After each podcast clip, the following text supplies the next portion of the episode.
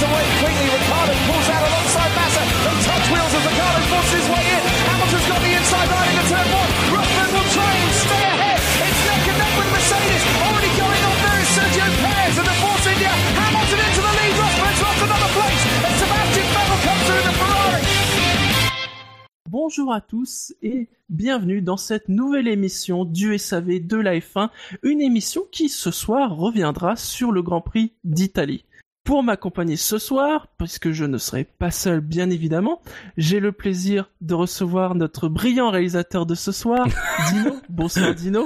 Buonasera. Je reçois aussi Jassem. Bonsoir Jassem. Bonsoir à tous. Et je reçois Spiger. Bonsoir Spiger. Bonsoir, bonsoir tout le monde. Ça va bien? Ça va. Eh, mais Pas de problème euh, avec vos réglages? Non, aucun problème. Bah, on verra ça au montage. du coup, euh, au moment où vous écoutez, vous savez déjà qui est champion du monde. Et euh, bravo à vous. Les fameux montages de Dino. Ça va me faire bizarre de, de- Non, de- de sinon, faire un montage en quelques heures. Oui. Sinon, ça va bien Vous avez passé un bon dimanche? Ça va. Merveilleux. Oui. Et cette course, est-ce qu'elle était bien cette course? Elle était sympa. Moi j'ai bien aimé en tout cas. On s'est un petit peu fait chier quand même. Mais j'en ai marre de dire ça cette année. Merci la qualif. Oui. Ah ah. Puisque, donc, on va commencer bien évidemment par la note du Grand Prix d'Italie. Hein Et euh, au niveau des chroniqueurs du SAV, eh bien des notes euh, plutôt disparates, sans trop l'être. euh, Oui, oui c'est compliqué ce que je suis en train de dire. Puisque tour à tour, nous avons Bilo qui a mis un 8, avec un commentaire qui peut-être résume bien ce qu'a été la course.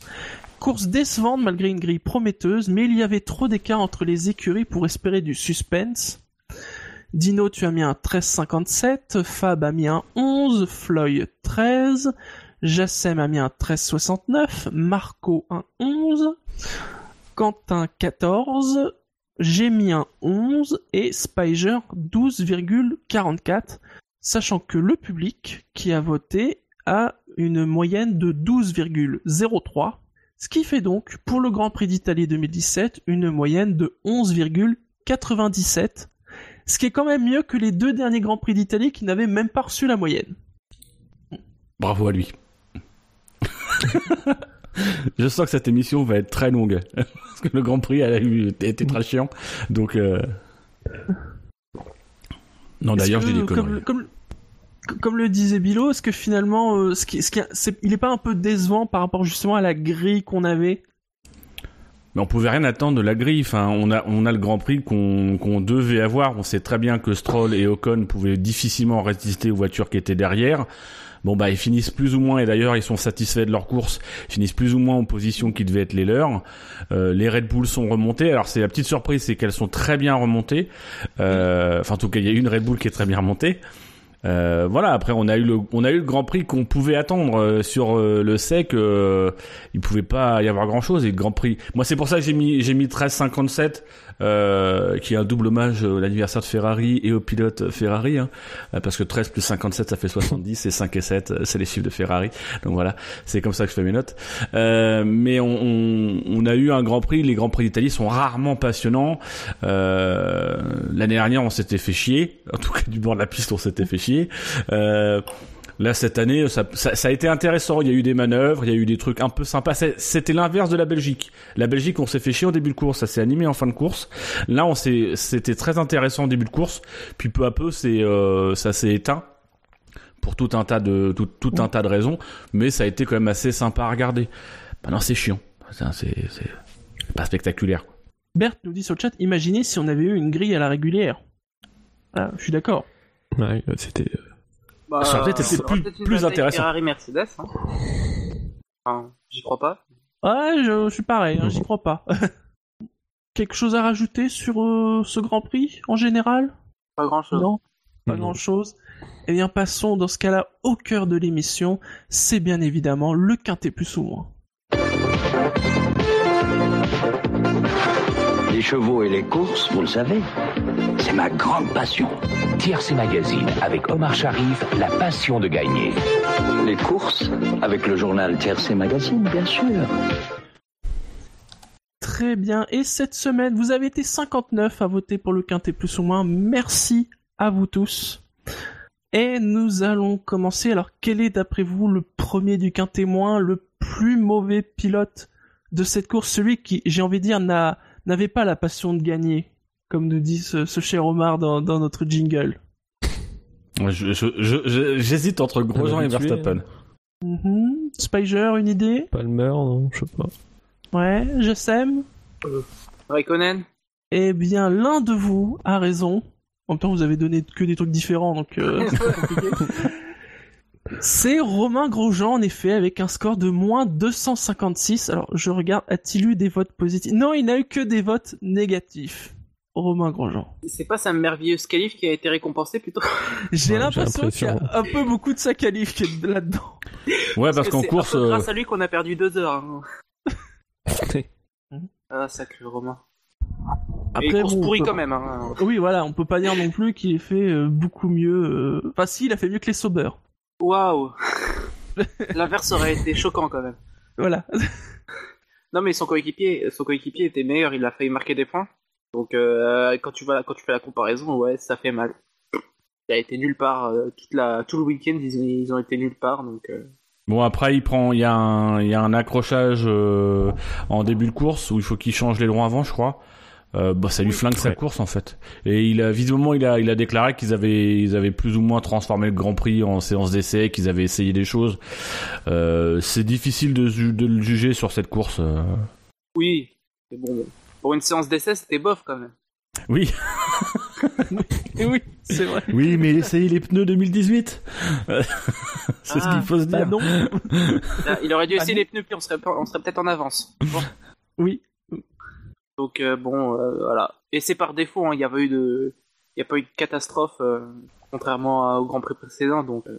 Et puis bon, les les on- c'est tout juste si on est au courant qu'ils sont encore là, quoi. Donc. euh, Ah, il fait deux arrêts. Oui, bah oui, puisque il s'arrête euh, donc Ah ouais. justement au troisième tour, je crois, justement, comme tu disais, pour euh, son problème euh, euh, d'aileron. Bah, il y avait eu l'hypothèse qui avait été émise que, euh, contrairement à Verstappen, qui s'était lui aussi arrêté au troisième tour, qui lui était parti en tendre et devait chausser euh, des super tendres, euh, lui Grosjean était parti en super tendre, donc du coup pouvait mettre des tendres et éventuellement finir la course. Et en fait, non, il a fait 31 tours sur le pneu, euh, sur le pneu tendre et il a fini en super tendre sur un relais de 18 tours. Sachant qu'en plus, ils avaient tous du stock en super tendre. Ils Oui. avaient tous, je crois, Ouais. un seul train de tendre, mais en super tendre, ils en avaient tous 4 ou 5 forcément. Non, rien d'autre à rajouter sur la Non, course de euh, Grosjean, course- à part peut Sa course est plus- déjà bien morte après les qualifs, quoi, donc... euh, voilà, qu'il qu'il fasse juste plus gaffe dans la ligne droite quand il pleut, c'est Ouais. tout. Voilà. Après, visiblement, euh, je sais pas si vous en avez parlé pendant les- l'émission des qualifs, et il me semble que ça faisait partie du nouveau revêtement de la ligne droite. euh, Oui, visiblement, euh, euh, absorbait, enfin, écoulait mal l'eau, quoi. euh, Enfin, il gérait mal euh, la pluie, donc. euh, ça reste quand même euh, une qualif ratée, une course ratée au global, quoi. Eh bien, dans ce cas-là, messieurs, n'attendons pas et passons à l'avant-dernier du classement qui a eu deux votes positifs et 180 votes négatifs. Ce n'est pas Palmer, ce n'est pas Raikkonen, ce n'est pas Verstappen. C'est quelqu'un qui qu'on a entendu se plaindre quand même ce Ah, week-end Raikkonen Fernando et qui nous a en effet parlé de karma. C'est Fernando Alonso. Mon dieu. qui est dans le qui est dans le quin témoin Oui, il est Mon même dieu, mais qu'est-ce mais qu'est-ce qui arrive à nos auditeurs? Mais les auditeurs, ils en ont marre de l'entendre se plaindre. Je crois que, ouais. Je crois que les gens, ils saturent, en fait, de, ses, de son one-man show à la radio euh, en permanence. euh, je pense que ça doit être là-dessus. hein. Après, est-ce qu'il a fait une mauvaise course en soi? Oui, il a fait une mauvaise course. Une mauvaise course. Il s'est fait dominer par son coéquipier. Donc, Alors ils euh, ont parlé de problèmes de boîte pendant toute la course qui euh, expliquerait le fait qu'il se soit retiré euh, comme par hasard euh, deux tours avant la fin. Oui, bon. Il se retire tout le temps de toute façon. euh, Voilà quoi. Il y a des problèmes. tu, tu penses à une McLaren Honda, tu dis ouais bon, on va pas se prendre la tête si c'est vrai ou faux. Hein, ça reste une McLaren Honda. Donc bon, il y a rien à en tirer de cette course et je pense que ça risque d'être le cas pour pas mal de courses euh, à la fin de la saison parce que bon, ils ont l'air d'être quand même en pilotage automatique euh, chez McLaren Honda. Ah bah peut- il va peut-être euh, connaître la libération cette semaine. Hein. Vous avez vu Ouais. que ça bouge beaucoup euh, Ouais. dans le billard à trois bandes Renault, Toro Rosso, McLaren. euh, ouh. Ah, c'est c'est- c'est c'est pas la c'est pas la version 3.75 du moteur là qui Je sais plus 3.6, 3.7. 3.75 euh, 1235 là. Ça marche aussi bien qu'un Windows. Ça, par contre, Voilà, c'est le c'est seul truc qu'ils ont. de- Et c'est Ça, aussi ouais. rapide qu'un Windows. Enfin bref. Mais euh, alors moi c'est euh, sur la course d'Alonso et après j'aurais une question à vous poser. Euh, sur la course d'Alonso, moi je pense qu'il a il a surtout euh, au-delà de sa course, il a brillé par son son agacement sur Palmer qui était mais complètement stratosphérique. Moi je trouve qu'il a il a il a pété un câble et il, il est sorti de sa course en fait sur cette sur cet incident parce qu'il n'y avait pas raison de de, de s'entêter comme ça à la radio pendant des tours et des tours. Et, et du coup, on, on a senti après la Belgique, on avait déjà senti un pilote qui, on avait avec une hâte, c'était de se garer. On a senti un pilote qui effectivement n'était pas dans sa course. Et, euh, et c'est de la part de Fernando, c'est quand même très très rare de, de le voir autant perdre le contrôle pendant une course. Quoi. Là, c'était euh, limite pathétique, quoi. Je crois qu'il en peut plus, quoi. Mais je crois que là, vraiment. Ouais, là, là, il, a, il sature. en Il est fait. à bout de nerfs, que quoi. là, c'est. Là, les prochaines courses aussi, il va se peindre. Ah, peut-être pas, parce que là, il y a Blo 42 qui nous demande des nouvelles de Honda, Renault. Bon, on n'en sait pas beaucoup plus que ce que nous disent euh, les sites et les journalistes, même si apparemment on dit que peut-être que cette semaine, euh, on saura. Bah, la tendance du jour, c'est que on va passer sur un McLaren Renault avec Alonso l'année prochaine et que euh, Et un Toro Rosso. euh, Toro Rosso Honda, en sachant qu'il y a eu des déclarations de Red Bull, euh, de d'Helmut Marko, je crois, euh, qui Ouais, non Horner, non il non a non dit que un, Horner il a dit que il a, dit- il a dit deux choses. Il a dit que un, techniquement, il pouvait faire veto à ça et qu'il ne le ferait pas. Et deuxièmement, que finalement, ça pourrait être intéressant sur le long terme parce que ça pourrait offrir du choix à Red Oui. Bull. Si la Honda se mettait à être performant, voilà. Euh, et c'est euh, justement euh, le le, et, et ce qu'il y a le vé- aussi, faut noter, c'est que Renault a dit qu'ils annonceraient leur duo de pilote avant Singapour. Et je ne peux pas m'empêcher de penser que cette info-là, elle est aussi là-dedans. Vu qu'on sait qu'on parle d'Alonso, qu'on parle de Sainz, bah oui apparemment Voilà, il y aurait aussi le l'enjeu Sainz euh, Voilà, Renault voudrait choper Sainz D'après ce que, vous, voyez bien qu'on c'est tourne le- quand même tous autour de voilà du même cercle là. il devrait y avoir une émission d'actu déjà à, Mona- à Singapour, hein, avec Renault. Va savoir. Mais ouais, euh, ce serait. Ouais. Après, je sais pas l'intérêt pour l'écurie euh, Toro Rosso en elle-même. Euh, Je de- pense de beaucoup de un- pognon. Un, moteur Recevoir pareil, quoi. beaucoup de pognon. Mis, mis à Ouais, part ça, euh, de servir de voilà de laboratoire. Mais bon, euh, Moi, je, moi, je vais répéter ce que j'ai dit samedi. Je pense que c'est un, un truc en or pour Toro Rosso, quoi. Mine de rien, le moteur Honda, et bon, ils se sont, ils se sont encore gaufrés, mais mine de rien, on va avoir une équipe qui ne va pas mettre la pression comme mettait McLaren, qui ne va Ah pas oui. offrir la visibilité comme mettait McLaren. Le moteur Honda, il, il progresse. Euh, euh, la mine de rien, ils étaient pas à la rue à Monza. Euh, au début de saison, sur des circuits euh, moins exigeants pour le moteur, ils étaient à la rue. Là, ils sont pas à la rue. Euh, en termes de fiabilité, euh, bon, il y a toujours des problèmes, mais est-ce que est-ce que c'est pas aussi des problèmes qui sont liés euh, Moi, je peux je peux pas m'empêcher aussi de me dire que ces derniers temps, comme McLaren veut aussi un petit peu se débarrasser de Honda. Euh, la boîte de vitesse, par exemple, euh, bah, peut-être que c'est McLaren qui dit bon bah on va on va casser une boîte comme ça, euh, on va pouvoir globalement ça va ça va accumuler le, la charge contre contre Honda et, et, ça va nous permettre nous nous dégager de ce contrat. Je pense qu'aujourd'hui McLaren il cherche tout tout ce qui est possible pour pouvoir se débarrasser de Honda et donc ça peut être aussi ça. Donc moi je me dis ça peut être intéressant de voir le Honda, ça me ferait chier de voir Honda partir. Euh, ça peut être intéressant de les voir dans une équipe moins en vue et avec un objectif euh, peut-être à terme pour Red Bull. Je pense que euh, Red Bull sera très intéressé par ça, de devenir le constructeur associé à Red Bull. Et je pense que pour le coup c'est une bonne Toro Rosso, c'est une très bonne solution. Quelque chose à rajouter sur la course d'Alonso?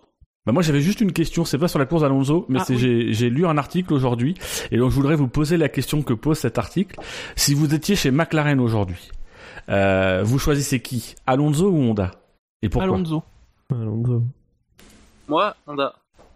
Alors, Moins je- cher déjà le Honda. C'est vrai qu'il rapporte plus d'argent. d'une part. Et puis, euh... moi, si je suis McLaren, j'entamerais une espèce de, de reconstruction, quoi. Tu prends un autre jeune et puis, euh...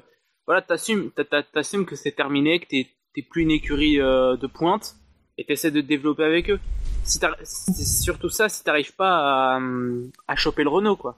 Et puis, euh, choper le Renault, comme ça, ça veut pas dire que tout va s'arranger, hein, parce que bon, pas le meilleur moteur de l'année, c'est pas le meilleur moteur non plus, mais voilà, je pense que le mieux, c'est le mieux, c'est quand même de conserver le moteur, moteur Honda, Alonso. je pense que c'est fini, il va falloir qu'il se mette dans la tête que qu'il gagnera plus de titres, quoi. Enfin, c'est triste, hein, mais euh, voilà, il gagnera. Bah, sans, moi, sans parler de titre, je garde quand même Alonso parce que avec ce moteur Honda, ça, ça n'a- ça n'avance à rien. Alors que si tu mets un autre moteur avec le talent d'Alonso, c'est tout simple, mais ça ira mieux. Tout simplement. Oui, mais ça ira mieux. Est-ce que ça ira Donc, mieux sur plus, le long si terme tu gardes pas Alonso, qui tu mets à la place? Et très honnêtement, aujourd'hui, un McLaren Honda, personne a envie de... Enfin, c'est bien simple. Euh, si Alonso se barre, le plus probable, c'est Lando Norris qui vient. Chez McLaren. Bah, y a Lando. Norris et Van Dorn. Il y a Button. Mais Button, il va faire du Super GT l'an prochain. Oh, mais ça, c'est rien. Enfin, c'est officiel? Bah, je sais pas, apparemment... Euh... Je sais pas si c'est officiel, mais il y avait une grosse envie, il a fait une épreuve et tout, et... Euh... Si on lui propose un contrat pour l'année prochaine chez McLaren Honda, il viendra. Hein. Même sincèrement, je pense que n'importe qui viendrait. Bah ouais, ça reste une F1. Ça reste une F1, ça reste euh, McLaren. En plus, avec des des, euh, des circonstances atténuantes si si tu fais des mauvais débuts parce que t'as une mauvaise voiture. Et et, et moi, la question que j'ai derrière Renault, c'est que Renault, oui, c'est des résultats dans l'immédiat. Mais dans l'avenir, est-ce que Renault est une solution? Renault, ils ont pour objectif d'être eux-mêmes, et d'ailleurs, on, on le sent bien dans les, quoi. Ben voilà, ça va être un client, ça va être la même situation qu'à l'époque de Mercedes, les dernières saisons avec Mercedes, ça va être que un client, un client plus gênant parce que euh, l'aéro euh, chez McLaren c'est quelque chose qui peut faire la différence. Donc du coup, euh, on peut penser que Renault va quand même pas mal verrouiller les choses pour qu'ils aillent pas le moteur Renault en version plus plus plus. Donc ça ça ne peut être qu'une qu'une transition. Bon bah quitte à, quitte à être dans une transition, pourquoi ne pas continuer avec Honda? Pousser la logique jusqu'au bout, quitte à se passer d'Alonso, qui en toute honnêteté, pour moment, malheureusement, n'apporte rien, et alors je vais, me- je vais me fâcher avec les fans d'Alonso, mais n'a globalement jamais rien apporté à aucune équipe, si ce n'est sa hargne et sa, et sa manière de, de, d'être à fond. Mais concrètement, euh, les équipes, il n'en a jamais construit une seule. Euh, il est arrivé chez Renault, euh, Renault s'est construit toute seule, il a juste accompagné le mouvement. Chez McLaren, il a plus contribué à sa destruction qu'autre chose. Quand Renault, quand il est revenu chez Renault et qu'il fallait reconstruire Renault, Alors, ça a fait quelques résultats, mais c'était pas merveilleux. Euh, chez Ferrari, ça devait être l'homme de la reconstruction, ça a été plutôt l'homme de la destruction. Euh, et chez McLaren, je pense qu'il met une, euh, aujourd'hui, il met une pression telle que à l'enjeu non seulement d'être McLaren et de devoir fournir des résultats, s'ajoute l'enjeu d'avoir Alonso comme pilote et de permettre à Alonso de gagner.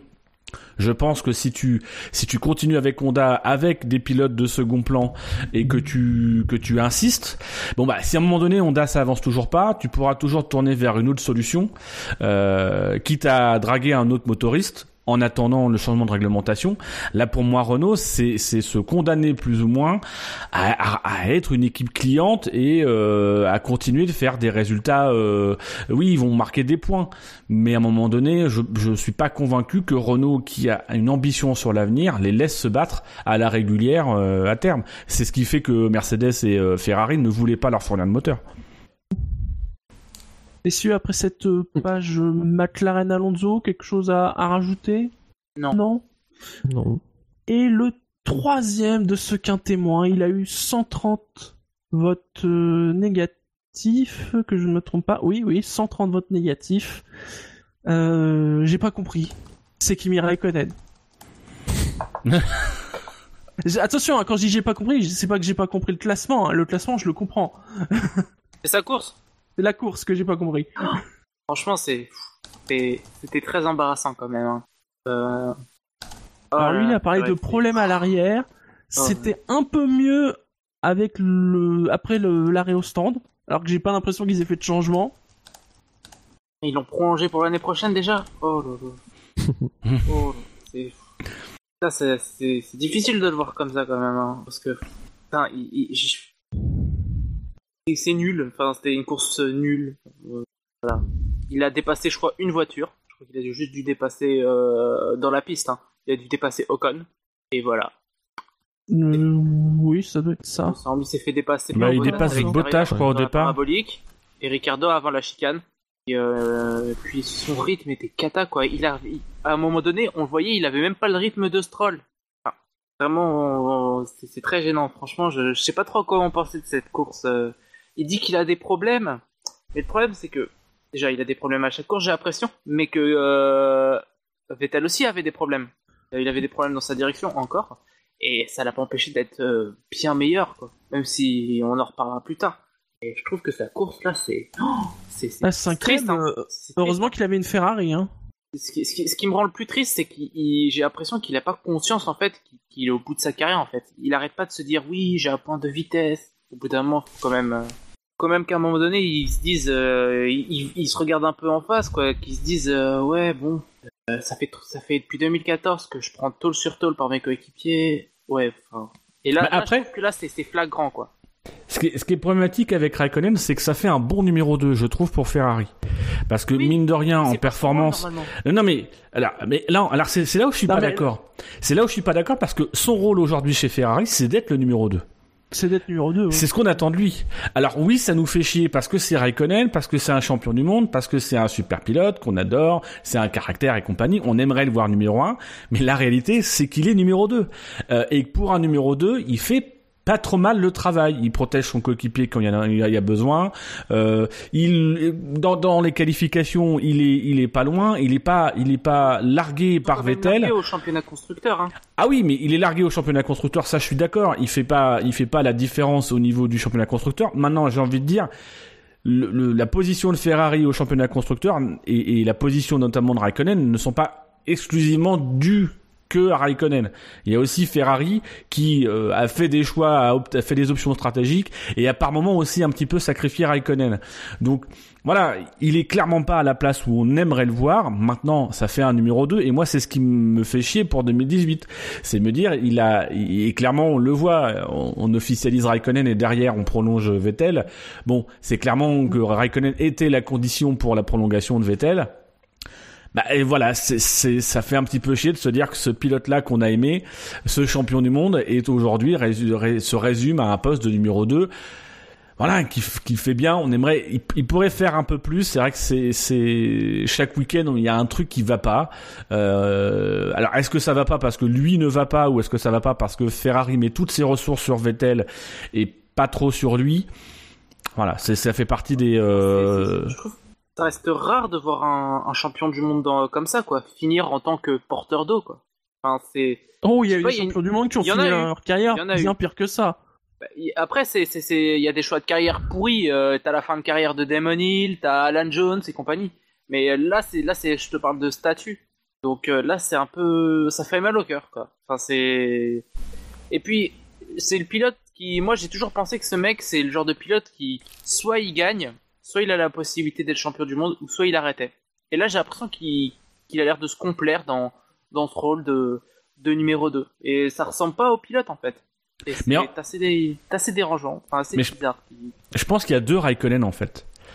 Moi, je pense que, mais, mais je peux pas m'empêcher de me dire que son passage par le rallye et, et, et son retour en Formule 1, où il a clairement dit qu'en fait, il s'était rendu compte qu'il savait rien faire d'autre, fait que le discours qui était le sien dans sa première carrière, où euh, voilà, moi je veux être champion du monde, puis après j'arrête, euh, j'irai faire autre chose. Bah mine de rien, il a fait autre chose. Il s'est rendu compte que là où il était le meilleur, ça restait quand même la Formule 1. Là où il gagnait, là où il avait le plus de possibilités de gagner sa vie, euh, bien, très bien, c'était la Formule 1. Euh, Il a essayé d'autres trucs, ça lui a pas forcément plu. Il est revenu en Formule 1 et je pense que le Raikkonen de la deuxième carrière, c'est plus un mec qui s'inscrit en Formule 1 sur le long terme, euh, voilà, qui, qui entre guillemets fait de la Formule 1 un boulot. Euh, voilà, même même chez Lotus, hein, chez Lotus, on- c'était déjà plus le Raikkonen euh, euh, un peu follet qu'on avait Ah oui, lors de la oui, première carrière. Donc, moi, je pense que c'est surtout dans, dans son cerveau, c'est c'est un deuxième pilote qui a été totalement différent. Euh, et il faut peut-être faire le deuil du premier Raikkonen, quoi. Ah ben, ça fait longtemps qu'il l'ait fait. Euh, oui, t'as raison. C'est sûr que euh, le, le Kimi. J'ai toujours et raison. Je pense que même le Kimi, le deuxième Kimi Raikkonen dont tu parles, on commençait déjà à le voir en 2009 en fait. euh, voire même en 2008. Après son titre finalement. Donc euh, oui, il y a, il y a peut-être deux Kimi Raikkonen, mais je sais pas. C'est, j'aimerais bien par exemple le voir dans une discipline comme je sais pas la, le WEC quoi. Je trouve qu'il serait parfait dans, dans, dans cette discipline. Ou, ou voire même aux États-Unis. Enfin, dans une discipline qu'il mettrait bien, qu'il mettrait en valeur quoi. Et je pense que de, je pense qu'il il a encore une carrière devant lui, mais euh, en F1 ça me semble de plus en plus euh, compliqué quoi. Et c'est sûr que c'est un très bon numéro 2. En même temps, c'est un champion du monde, donc en tant que numéro 2, l'inverse me serait, serait très étonnant. Mais euh, voilà, quoi. C'est, je pense que c'est un peu un gâchis. J'ai l'impression, il peut, je pense qu'il peut faire autre chose et il peut trouver son son bonheur ailleurs, quoi. Pourquoi ce serait Ouais, que alors- la F1 Ce serait un bonheur sportif. Euh, quoique, après faut, faut voir. Je pense que le bonheur sportif, il le trouve aussi aujourd'hui chez. Ferrari, où il peut faire des je podiums et éventuellement des victoires. Moi, je pense sincèrement Oui. qu'aujourd'hui, il est très bien chez Ferrari en fait. Il a un bon environnement, Oui, il est avec oui, un mec voilà. euh, qu'il apprécie. Euh, même s'il se prend des taquets dans la presse, euh, mine de rien, il est renouvelé à chaque fois.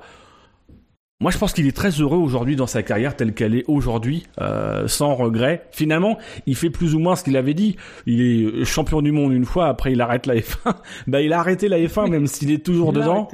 Il a arrêté et euh, il fait plus que profiter du truc et, euh, et vivre sa vie euh, de pilote de Formule 1 sans forcément chercher à, à, à tout exploser avec une équipe où il se sent peut-être aujourd'hui bien.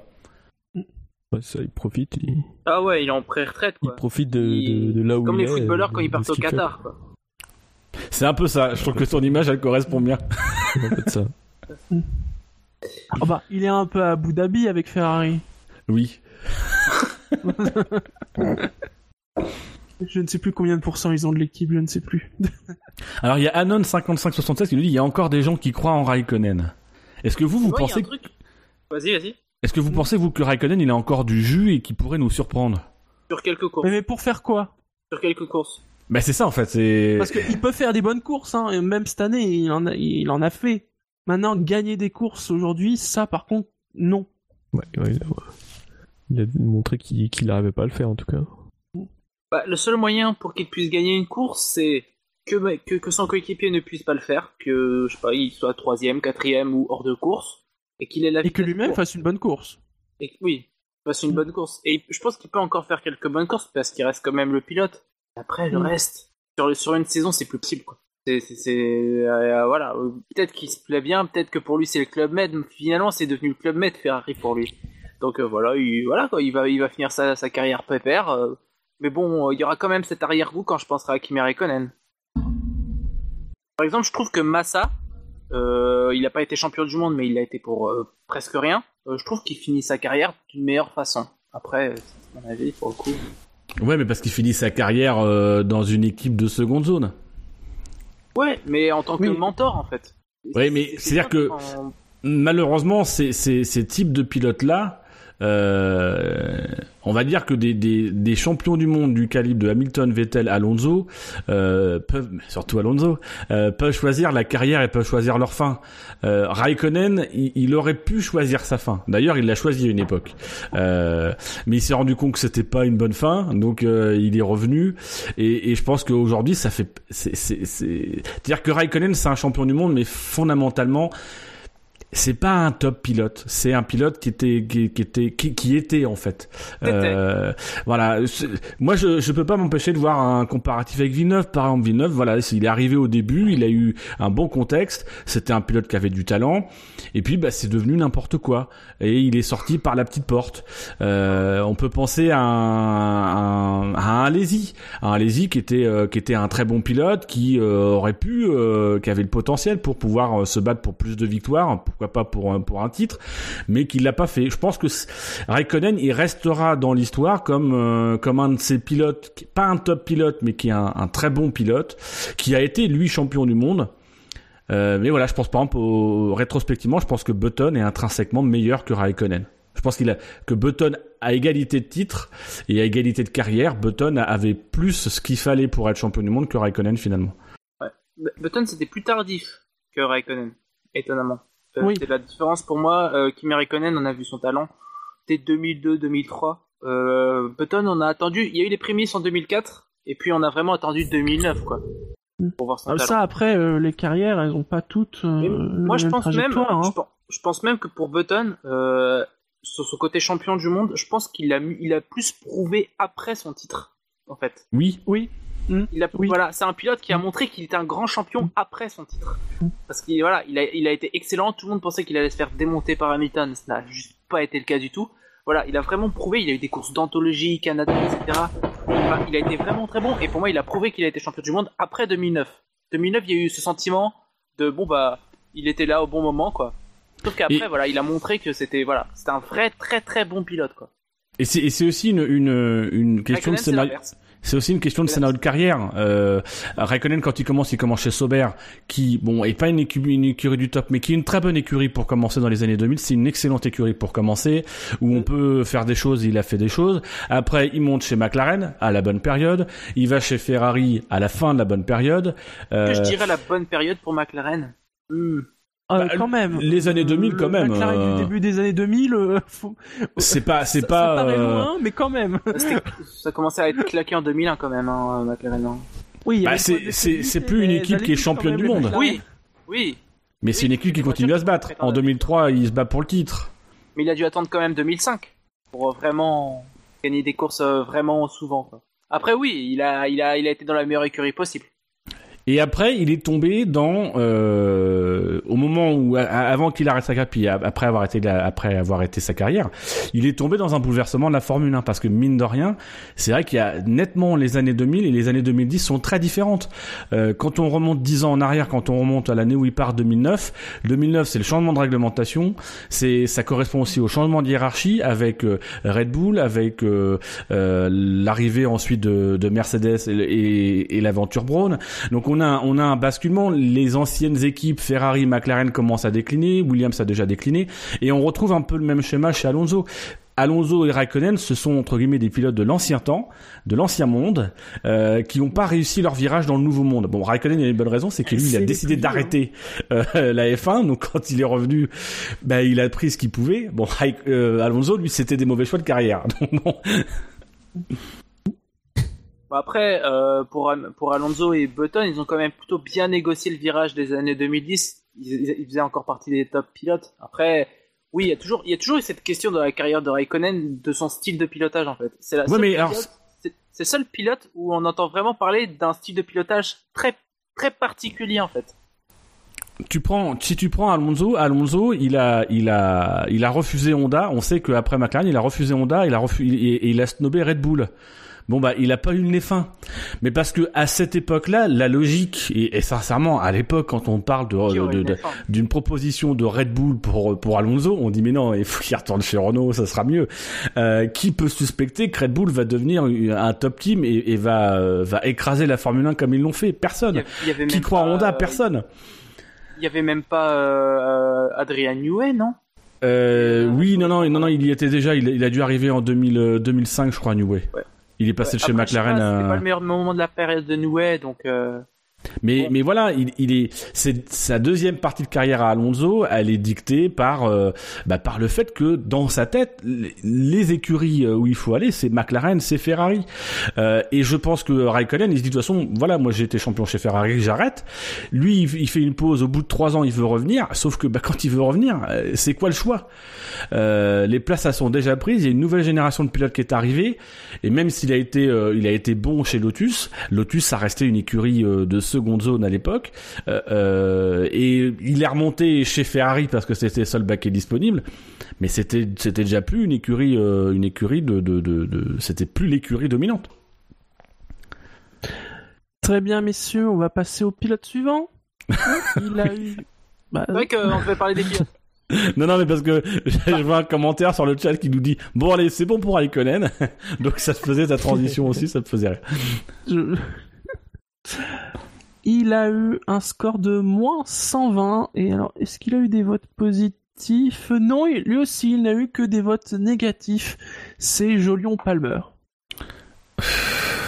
Moi, je leur ai mis des points positifs juste pour avoir euh, énervé Alonso, parce qu'il nous a vraiment pas mal diverti, Alonso, mine de rien. Donc, euh, pour le coup, euh, c'est que ça que je noterais. Bon, après, Alonso a fait une fixette, mais c'est vrai quand même qu'il la coupe bien à la chicane. Mais je pense que Et qu'il rend pas la place. c'est un retour de bâton par rapport à, en Belgique où euh, voilà, il se fait globalement sortir. Voilà, il y a une espèce d'esprit de revanche. Du coup, il s'est dit, je laisse C'est le ça. karma. Voilà, c'est ça. Je laisse. Ouais, enfin, le karma de tout après, il abandonne. Enfin bref. Donc euh, bon, à mon avis, il y a de ça, mais moi, j'ai j'ai rien à dire sur sa course. Hein. Je l'ai quasiment pas vu. D'ailleurs, les Renault, on les a pas vus. Oh, euh, elles ont pas passé un bon week-end, les Renault. Non. Non. Je regardais par rapport à Hülkenberg. Il Est-ce sur une que- bonne note euh, après la Belgique, enfin sur, sur les, les qualifs. Mais là, il est encore passé à travers. Quoi. Puis le fait de, le fait de, de la Renault euh, à Monza, c'était pas, c'était pas de la bonne voiture non plus. Moi, sincèrement, Mais je trouve que c'est dur de le mettre dans les dans le quintet moins parce que euh, il fait une course, il fait une course anonyme où on s'en fout un petit peu. Il y a ce passage avec Alonso euh, où sincèrement, oui, il coupe la chicane, mais de toute façon, à chaque fois que dès qu'il y a une bataille où il y a deux voitures à cet endroit-là, il y en a forcément un qui coupe la chicane. Le mec rend pas sa place, il rend pas sa place. J'ai envie de dire. Visiblement, il a eu raison puisque la FIA a mis trois plombes à lui dire de rendre sa place. C'était trop 30 tard et il a mis 5 secondes, cinq Oh. secondes de pénalité. Bon, euh, Ça, Moi, je- je trouve sincèrement qu'il y avait d'autres pilotes à mettre en- assez, assez forte pour ce genre de choses. En général, hein, que ce soit pour le cas de Palmer ou, ou ailleurs. C'est pas la première fois qu'on est ce genre de situation et finalement il file 5 secondes mais ça sert plus à rien quoi. Non mais c'est que c'est pas une question de force de la pénalité, c'est une question d'application de la pénalité. Il faut pas trois tours pour trouver que le mec il a coupé la chicane, il a gagné un avantage et qu'il faut le pénaliser. Sauf qu'il faut trois tours, c'est-à-dire que c'est le temps que Charlie il pose son verre, qu'il vide sa bouche, qu'il avale, euh, voilà, euh, que à un moment ils disent ah tiens peut-être il y a des choses, euh, qu'il trouve la télécommande parce que c'est quand même super compliqué de trouver la télécommande dans le dans le centre contrôle FIA et qu'il fasse tout en disant ah oui alors peut-être qu'il faut attendez on va en discuter démocratiquement alors du coup Dino, on va Dino, je prends mon double décimètre. du gars qui a besoin de 15 minutes pour savoir s'il pleut plus ou Non. moins.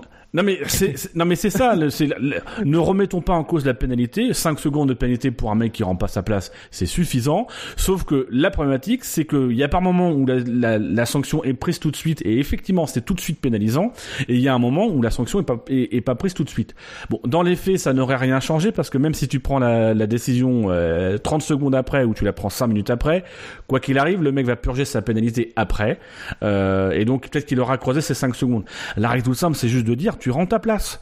Il y a quelques années, on disait encore à un pilote, tu rends ta place. Le pilote, il refusait. Là, pour le coup, c'était pas 5 secondes, c'était une sanction beaucoup plus forte. Bon, bah, là, tout de suite, on, on lui dit même pas de rendre sa place. On lui dit pénalité de 5 secondes. Bah, évidemment que les pilotes, ils en profitent et qu'ils coupent et qu'ils rendent plus leur place, puisqu'ils savent très bien que derrière, ils auront juste à faire un gap de 5 secondes pour ne pas finalement être pénalisés. Bah voilà, donc là pour le coup c'est encore une question de, de, de, pouvoir de la FIA. Il- Ça sert à rien d'inventer des pénalités, il suffit juste de faire ce qu'on faisait il y a 3-4 ans. Euh, moi je me rappelle, je crois que c'est d'un Alonso ou d'un Vettel euh, à Silverstone il y a, il deux il y a deux trois ans qui coupe une chicane, on lui demande de rendre euh, sa position. Et ben il doit rendre sa position, il le fait pas, c'est un stop and go. Voilà, Euh, à un moment donné c'est c'est juste rappeler les règles simples et agir vite. Mais pour ça faut agir vite. Oui. Je vous propose de passer au pilote suivant, à moins que vous ayez quelque chose à rajouter sur Palmer. Non. Non. Non, je m'en doutais. Mais ce qui est bien, c'est qu'à chaque fois, tu nous demandes. Et, et c'est ça, que c'est encore de l'espoir qu'on puisse avoir des choses à rajouter sur Palmer. Et ça, sincèrement, Shinji, on, on non, doit te rendre en hommage. fait, t'as pas compris. Quand je vous demande, vous avez des, quelque chose à rajouter, en fait, j'espère que vous ne répondez rien, parce que ça veut dire que c'est le bon moment pour passer. Bah, dans ce cas-là, faites directement la transition, Shinji. Ça nous évite après d'avoir une, une question qui Mais quand pose sans je fais la réponse. tradition tout seul, vous me parlez dessus pour rajouter un truc. Ouais, Oui, mais là, là- il s'agit de Palmer, quand même. Comme là, Là, Shinji, tu nous Limite, poses si une question. transition Nous, on te répond. Mais je ne pose pas une question, je fais une transition et vous me parlez dessus. Donc, Oui, mais c'est une, trans- ça, non, c'est une transition sous forme de question. Donc, on est obligé de te répondre. On est désolé. Non, non, non. C'est quand je ne fais pas ça que je fais une transition directe. Vous me parlez dessus pour rajouter quelque chose? Eh ben, instaure une règle de Donc, ta gueule. Je... Donc je vous pose la question. Il y a un peu d'autorité, Shinji. Il a reçu 37 votes positifs, Voilà, c'est mais bien. 144 votes négatifs, ce qui lui fait un score de moins 107. Il est le dernier de notre qu'un témoin cette semaine. Une petite idée? Verstappen. Dino, Spiger Ouais, Verstappen, c'est. euh, Je le vois bien dans le top, euh, dans le cas témoin, lui. J'ai trouvé exécrable sur Eh ce week-end, bien. donc moi je mettrais Verstappen. C'est Verstappen. Ah, Ah Verstappen, euh, qui a eu droit à une touchette avec Massa en début de course, euh, mais qui donc euh, est reparti au troisième tour dernier et il a fini quand même euh, bah, dixième dans les points. Mais le début de course a été poussif. hein. Oui. Il a fait Bon, un après- bon départ. Très bon départ. Oui, Ah bah oui, parce que au deuxième tour, il est huitième. Oui, ouais, voilà, il a été, il, est- et ça- franchement, on peut dire ce qu'on veut de ce pilote, mais dans les départs, euh, euh, voilà, quoi, il est très, il est, il est vraiment agré, il est vraiment bon, quoi. C'est là où son, où son agressivité joue, est, est le plus visible, quoi. Il est vraiment très bon. Mais bon, au bout d'un moment, c'est bien de réussir les trois premiers tours, mais il faudrait peut-être réussir les euh, derniers à un moment donné. Ouais. Donc, euh, On y a cru hein, quand, quand, il a eu, quand il a eu son contact. Oh, encore un abandon. Non, finalement, il n'a pas abandonné. mais non, mais c'est dramatique. Sur ces deux dernières courses, il- la, la, la première, donc c'est à, Hongrie, on sait tout ce qui s'est passé, et là encore un, encore un, enfin, i- encore un, encore une touchette quoi. Enfin, c'est Les trois. Parce qu'il y a la Belgique entre le pire, c'est que c'est, pas forcément de sa faute quoi. Mais on va Non, dire pas forcément. il- c'est pas forcément de sa faute, mais au bout d'un moment, faut avoir l'intelligence de pas forcer quoi. Et je trouve que c'est un pilote qui, qui voilà, il lâche. c'est- Des fois, c'est beau de rien lâcher. Mais au bout d'un moment, euh, faudrait peut-être penser à la course, en fait, plutôt que ça, plutôt qu'à son ego. mais c'est c'est vrai que Sur, si, sur, sur, si on devait sur faire la comp- contact avec Massa, il n'y a, pas eu de, de pénalité. Pour vous, c'est Non, un simple fait de en course. fait de course euh. pour moi. Oui, c'est euh, la première chicane. Va à l'intérieur. Euh, moi, je pense que dans ce genre de chicane, la personne qui est à l'intérieur, à moins d'être un surhomme, euh, voilà, il a, il a limite la priorité, quoi. Mais euh, après, est-ce que c'est de pas de la faute de Verstappen non plus C'est un fait de course? Mais, mais c'est euh, c'est intéressant le comparatif entre Ricciardo et Verstappen. On avait une euh, sur sur la grille il y avait un reportage enfin une interview de Ricciardo par Jean Alési où il nous expliquait que euh, lui pour les dépassements quand il voit une opportunité il y va. Euh, Verstappen en fait c'est lui il, il voit pas l'opportunité c'est quoi qu'il arrive il y va et c'est un c'est un peu le problème, c'est-à-dire que euh, c'est un je, pense qu'il gagnerait un petit peu à s'inspirer de la vista de Ricciardo pour les dépassements, euh, parce que oui, il attaque avec ce sens de l'attaque et, sa vista, c'est exceptionnel. Maintenant, il mériterait juste de temps en temps de, de voir les opportunités, pas de prendre toute occasion comme une opportunité, mais vraiment de voir les opportunités. Euh, voilà, sur le départ, il peut rien faire sur cette course-là. Sur cette course-là, en termes de manœuvre, on peut rien lui lui reprocher sur des dépassements. Euh, voilà, sur d'autres manœuvres, on peut lui reprocher certaines choses, mais de manière générale, c'est vrai qu'il se met par moments inutilement en danger euh, en tentant des trucs et en, en ayant le raisonnement ça passe ou ça casse. Alors que un, un Ricciardo, par exemple, lui, c'est très bien si ça passe ou si ça ou si ça casse. Et si ça casse, il y va pas. Si ça passe, il tente le coup. Et moi, j'ai un Hmm. autre problème aussi dans ces dépassants, c'est qu'il se met dans une position où il se dit, le pilote qui, qui se fait dépasser, s'il continue dans cette voie-là, il y, a il y a contact. Donc, il joue là-dessus, en fait. Il se dit, il va pas venir quand même. Et du coup, il essaye en fait de faire une espèce de coup de pression, en gros, dans ses dépassements, pour ben, passer, en fait. Donc, c'est- voilà, c'est vraiment une espèce de dépassement très agressif, où ben, euh, si euh, tu tombes sur un Pérez, et ben là, il y a contact. Si tu tombes sur un pilote un peu plus prévoyant, et qui va préférer ne pas finir sa course, et ben le dépassement il a lieu. Donc euh, c'est un, problème en fait. Il essaie de se créer son opportunité en forçant la main aux autres pilotes en fait. Et c'est problématique parce que c'est pas comme ça que ça fonctionne en fait. Surtout que Sur le au bout chat, les autres pilotes euh, ils se- ils s'en apercevront quoi. Sur le chat, je vois des termes comme euh, tête brûlée, euh, mode bourrin, ou bien Verstappen, c'est une IA de F1 2016 parfois. Après, après, sincèrement, il y a des trucs de Verstappen. J'en ai pas parlé lors de l'émission des qualifs, mais ça m'a énervé. Euh, pendant les qualifs, il a, il a tassé Vettel euh, en Q3, je crois, de façon complètement absurde et inutile. Euh, là encore, à la, hum, je crois que c'est la chicane de la Roggia, euh, il, euh, il tasse un pilote. C'est pas qu'il le tasse, mais c'est que il pense qu'il est tout seul, quoi. Et sincèrement, c'est assez saoulant. C'est saoulant Ah, parce que c'est bien l'IA de F1 2016. non mais oui, mais c'est c'est c'est c'est saoulant parce que t'as moi je enfin voilà sur sur sur les qualifs euh, on a Vettel qui euh, qui peine à sortir des stands et Verstappen qui est juste derrière. Alors je sais pas ce que comprend Verstappen, je pense dans sa tête il dit ah putain l'enfoiré, il essaye de me ralentir, de me foutre mon mon tour en l'air.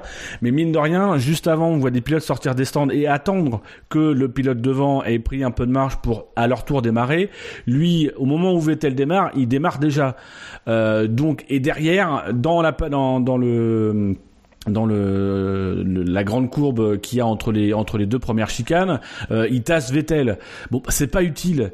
Euh, et là en course, pareil, à un moment donné, je sais plus sur sur sur qui c'est, ça doit être Magnussen. Euh, Magnussen au, freinage, oui, c'est un peu c'est un peu tendu et c'est du Magnussen. Euh, mais derrière, hop, il donne un, enfin c'est même pas qu'il donne un coup mais il fait, il fait genre, il est pas là. Oui, mais tu dois quand même être conscient, même si t'es devant, qu'il y a, des pilotes qui arrivent derrière et que non seulement il se met lui-même en danger, mais en plus il met les autres en danger. Et ça, c'est un comportement de petit con euh, qui, est pénible, qui est pénible et, et moi. C'est un pilote que j'aimerais adorer Verstappen parce que franchement dans le pilotage et même dans dans son caractère c'est c'est génial mais en piste il y a par moments ces petits moments de petits cons euh, qui qui gâchent le personnage quoi et, moi j'aimerais qu'il retire ça parce que c'est pas utile quoi Mais le problème, c'est qu'il y a une telle hype autour de lui, il y a son entourage. J'ai pas l'impression qu'il comprend ça en fait. Euh, moi, sur ces trois années, parce que on peut dire son âge euh, comme excuse, il a 20 ans dans quelques jours à peine. Sa troisième saison F1. Moi, j'ai pas l'impression qu'il ait progressé en fait. Quand je vois des Ocon, quand je vois des Ocon, je, l'ai vu progresser course après course. Lui, je le vois pas progresser. Il, il- est peut-être intrinsèquement euh, sur un tour, il est peut-être plus rapide. C'est peut-être un des pilotes les plus rapides. Mais comme ça suffit pas, c'est juste pas suffisant. En F1, tu peux pas être, euh, tu peux pas faire une, une carrière, tu peux pas être champion du monde juste en étant euh, rapide. C'est pas suffisant en fait. Il y a, y a tellement d'autres choses à, il y a tellement d'autres choses à avoir, avoir comme qualité. C'est sûr qu'il est rapide. Hein. Moi, je, je le nie pas. Sous la pluie, il est très bon. On l'a encore vu euh, ce week-end. Il est très, il est, il est capable d'être agressif et parfois ça donne de super choses. Voilà, il a, il y a un côté panache. Pour moi, euh, quand euh, quand Horner a comparé Ricardo à à, à, à Mansell, pour moi, moi, je le compare plutôt à Verstappen, Mansell. Enfin, bref. Mais euh, voilà, pour moi, c'est un peu ça, quoi. Et j'ai l'impression que s'il perd ça, s'il perd ce côté euh, petit con ou euh, ultra agressif, je pense qu'il perdra peut-être de, il perdra peut-être son pilotage. En fait, j'ai un peu peur que moi Bah, tout ça fasse partie du package, en fait. c'est tout ou rien. C'est soit il perd, soit alors il devient euh, le meilleur pilote du plateau, quoi. Et puis, on l'a pas souvent vu, mais c'est un pilote qui est toujours très bon lors de la première partie de la course. La deuxième partie de la course, regardez les rythmes de Verstappen, c'est souvent très compliqué. Franchement. Moi, j'ai vu plein de courses où les, les fins, où c'était souvent très tendu, où il avait, il était en galère en termes de rythme. Je peux citer euh, l'exemple, je sais pas moi, de- du Mexique l'année dernière, de l'Allemagne l'année dernière. Enfin, voilà. C'est un pilote toujours, euh, voilà, qui, qui sait être agressif, qui sait être très spectaculaire, très beau à voir quand, quand il, quand il est dans, en forme, mais il faut qu'il faut qu'il devienne constant quoi qu'il devienne constant Mm. qu'il ait une intelligence de course enfin qu'il qu'il ait un cerveau quoi et puis rien que ça il pourra progresser mais j'ai l'impression que dans son entourage j'ai pas l'impression qu'il y ait de ça. Pour moi pour euh, pour Red Bull pour les Ah non, on Verstappen conforte dans le ce qu'il fait, donc, voilà. euh, change rien. Mais c'est mais c'est j'ai le l'impression gros que dans la com de Horner il le protège quoi qu'il arrive.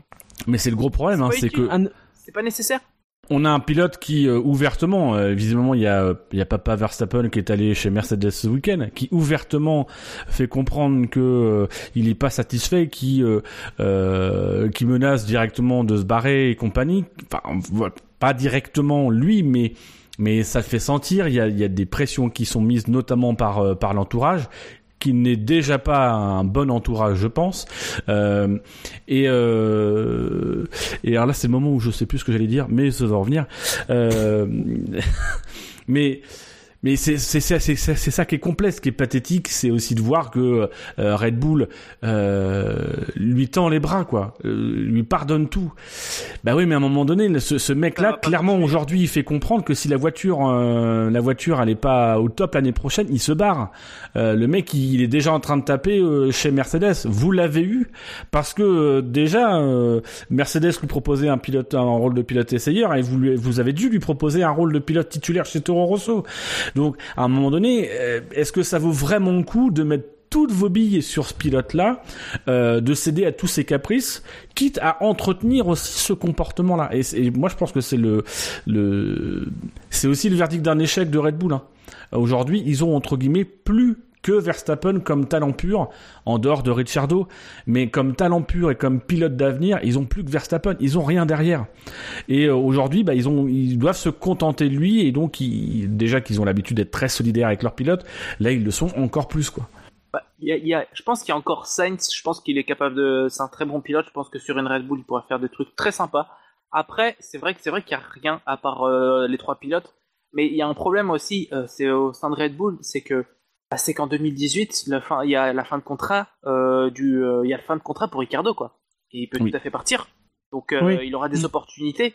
Donc autant Verstappen, ces petites menaces de pacotille là, il peut dire ce qu'il veut, mais en 2019, il est encore là. Enfin, c'est fin 2019, son, la fin de son contrat, donc il peut, il peut faire ses petites menaces à deux balles, il a un contrat, il doit le respecter. Mais Red Bull risque, au bout de deux ans, de perdre tous ses pilotes. Oui. Et là, c'est sûr qu'à ce moment-là, ça pose un problème, euh, parce qu'on trouve pas un Verstappen ou un Ricardo tous les, euh, tous les, tous les ans, quoi. Et C'est vrai que c'est ça le risque là, aussi. Hein. faudra- C'est à- c'est à, tant, à tellement soutenir Verstappen et se battre pour Verstappen d'en oublier Ricciardo qui, mine de rien, même si dans les performances pures cette année, il est, il est régulièrement battu par, euh, par Verstappen, et mal- malgré tout, le mec qui ramène les points, qui voit le plus souvent l'arrivée, qui fait les podiums, qui fait les résultats. Euh, et c'est vrai qu'on commence aussi à sentir chez Ricciardo, chez Ricciardo peut-être l'envie d'aller voir ailleurs, euh, peut-être à un endroit où son, ses qualités et son statut seraient peut-être un petit peu mieux reconnus reconnu qu'il ne l'est aujourd'hui chez Red Bull. Ah ben ça, oui. Ça c'est sûr que quand il suffit de voir dans tout ce qui est comme de Red Bull que c'est Verstappen un peu la, la, la star de l'équipe. Mais Oui. voilà, pour moi c'est c'est peut-être pas la meilleure des stratégies parce que j'ai pas l'impression que dans la tête de Verstappen, euh, c'est pas qu'il est déjà ailleurs, mais euh, C'est un mercenaire. ouais voilà. Enfin, euh, et je suis pas certain qu'il y ait des écuries qui soient vraiment enclins à le prendre en fait. Euh, c'est un pilote, euh, C'est, mec il a même pas 20 ans, mercenaire il est est pas- aussi exigeant qu'Alonso quoi. Mercenaire est peut-être pas le terme exact. C'est surtout qu'il ne se sent redevable de personne à part lui-même. Mais, c'est- Oui. Et sur la longue durée, ça, ça peut lui provoquer des mauvaises surprises. Mais ce qui est certain, c'est qu'aujourd'hui, il ne pourra rem- il ne pourra intégrer aucune équipe. Enfin, il ne pourra que remplacer un pilote qui part. Il ne pourra que remplacer Vettel chez Ferrari parce que euh, ça, Ferrari ne prendra jamais Verstappen à côté de Vettel. Il ne pourra. Après, je vais me faire, Oui. euh, je vais me faire étrier dans un an et demi si Ferrari prend Verstappen. Euh, il ne pourra que remplacer Hamilton parce que déjà que euh, Toto Wolff il ne veut pas d'Alonso à côté d'Hamilton. C'est peut-être Hamilton qui veut pas d'Alonso à côté de lui. Enfin, je sais pas. Euh, donc j'imagine mal Verstappen à côté d'Hamilton. Euh, voilà. Aujourd'hui, clairement, sa, sa, sa seule cartouche, c'est Red Bull. Ou euh, McLaren, ou, euh, ou Renault, si ça devient des écuries, ça redevient des écuries ayant potentiel de se battre pour le titre. Mais aujourd'hui, il devrait plutôt rentrer dans le rang, un petit peu se calmer, euh, être le bon soldat Red Bull. Euh, même si, même si c'est vrai, encore une fois, c'est que le, le comportement de l'écurie Red Bull fait que indirectement, il l'autorise à avoir ce comportement de petit con en piste et de et de de de de, de, de, de petit con aussi en dehors, même si encore une fois, c'est pas lui directement qui met la pression, mais c'est plus son entourage, parce que il, il, le, il le dresse pas entre guillemets. On a l'impression qu'il laisse euh, que c'est un étalon fou qui laisse un petit peu dans, qui le laisse un petit peu ruminer dans tous les coins, en se disant bon euh, voilà pour le moment il est dans notre écurie donc on le garde. Oui mais à un moment donné il risque de se barrer et euh, et, et s'il risque pas de se barrer il risque d'être frustré. C'est un peu le problème aussi des pilotes Red Bull c'est que très souvent ils arrivent pas à partir et donc ils sont frustrés et la frustration ça Red Bull ils savent pas le gérer chez les pilotes donc euh, c'est c'est un peu plus c'est un peu plus compliqué.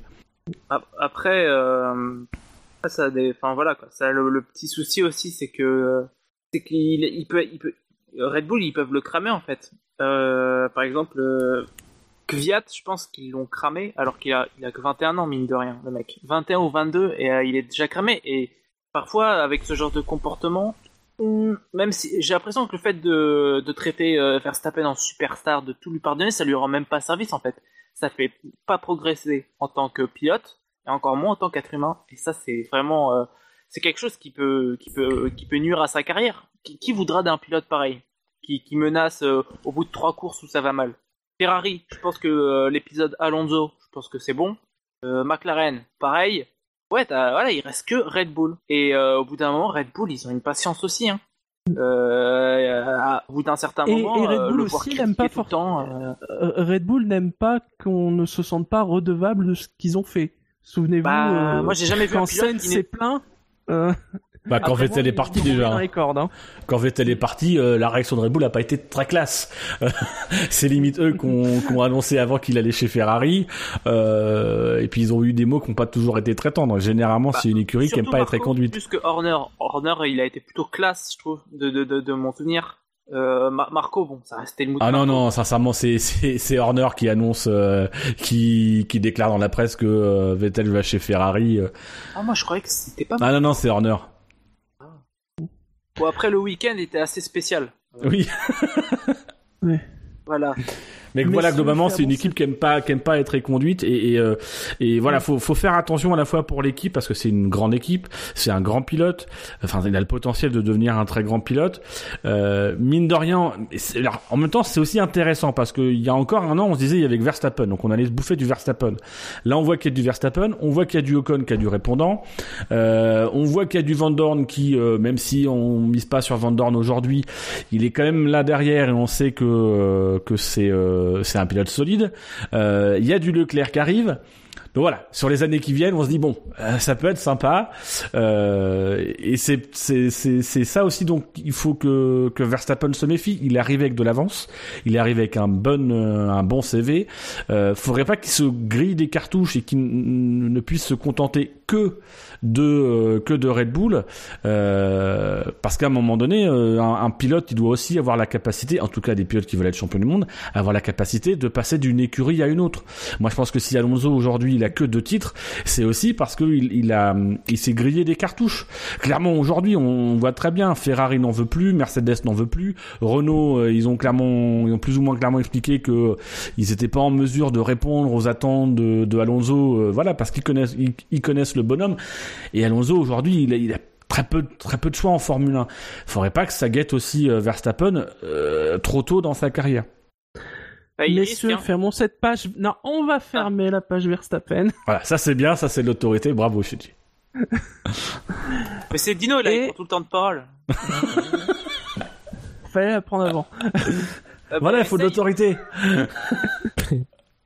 On va passer au Quintemou et les pilotes qui sont dans le Quintemou cette semaine. On retrouve Kevin Magnussen avec moins 91, Verlaine est à moins 63, Carlos Sainz moins 41, Marcus Ericsson moins 40, Perez moins 35, Guyat moins 22, Massa moins 18, Hülkenberg moins 16, et on passe enfin dans les positifs avec Vettel avec 13 points et Van Dorn avec 50 points.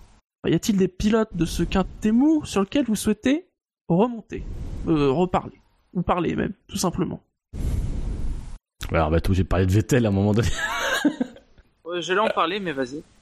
non non non non vas-y vas-y je voudrais pas te couper la parole Ouf. Euh, j'ai pas trouvé la course de Vettel si nulle que ça.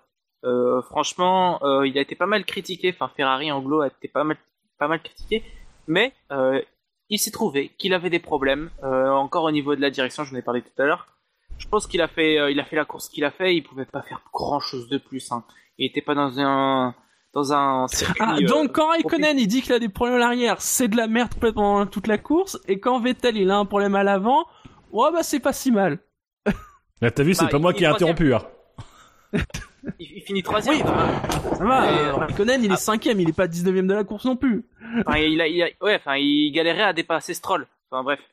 Euh, Verst- euh, Vettel a fait ça en, en trois tours.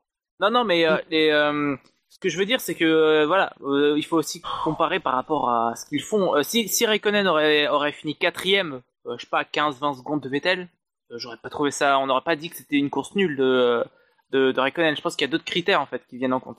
C'est pas une super course de, de Vettel non plus. Hein. Euh, je dis pas ça, mais voilà quoi. Il pouvait, c'est une course moyenne. euh, je pense qu'il a sa place dans le KT plus ou moins, mais ça reste une course correcte. Je pense pas que ce soit une course aussi nulle que ça. Voilà.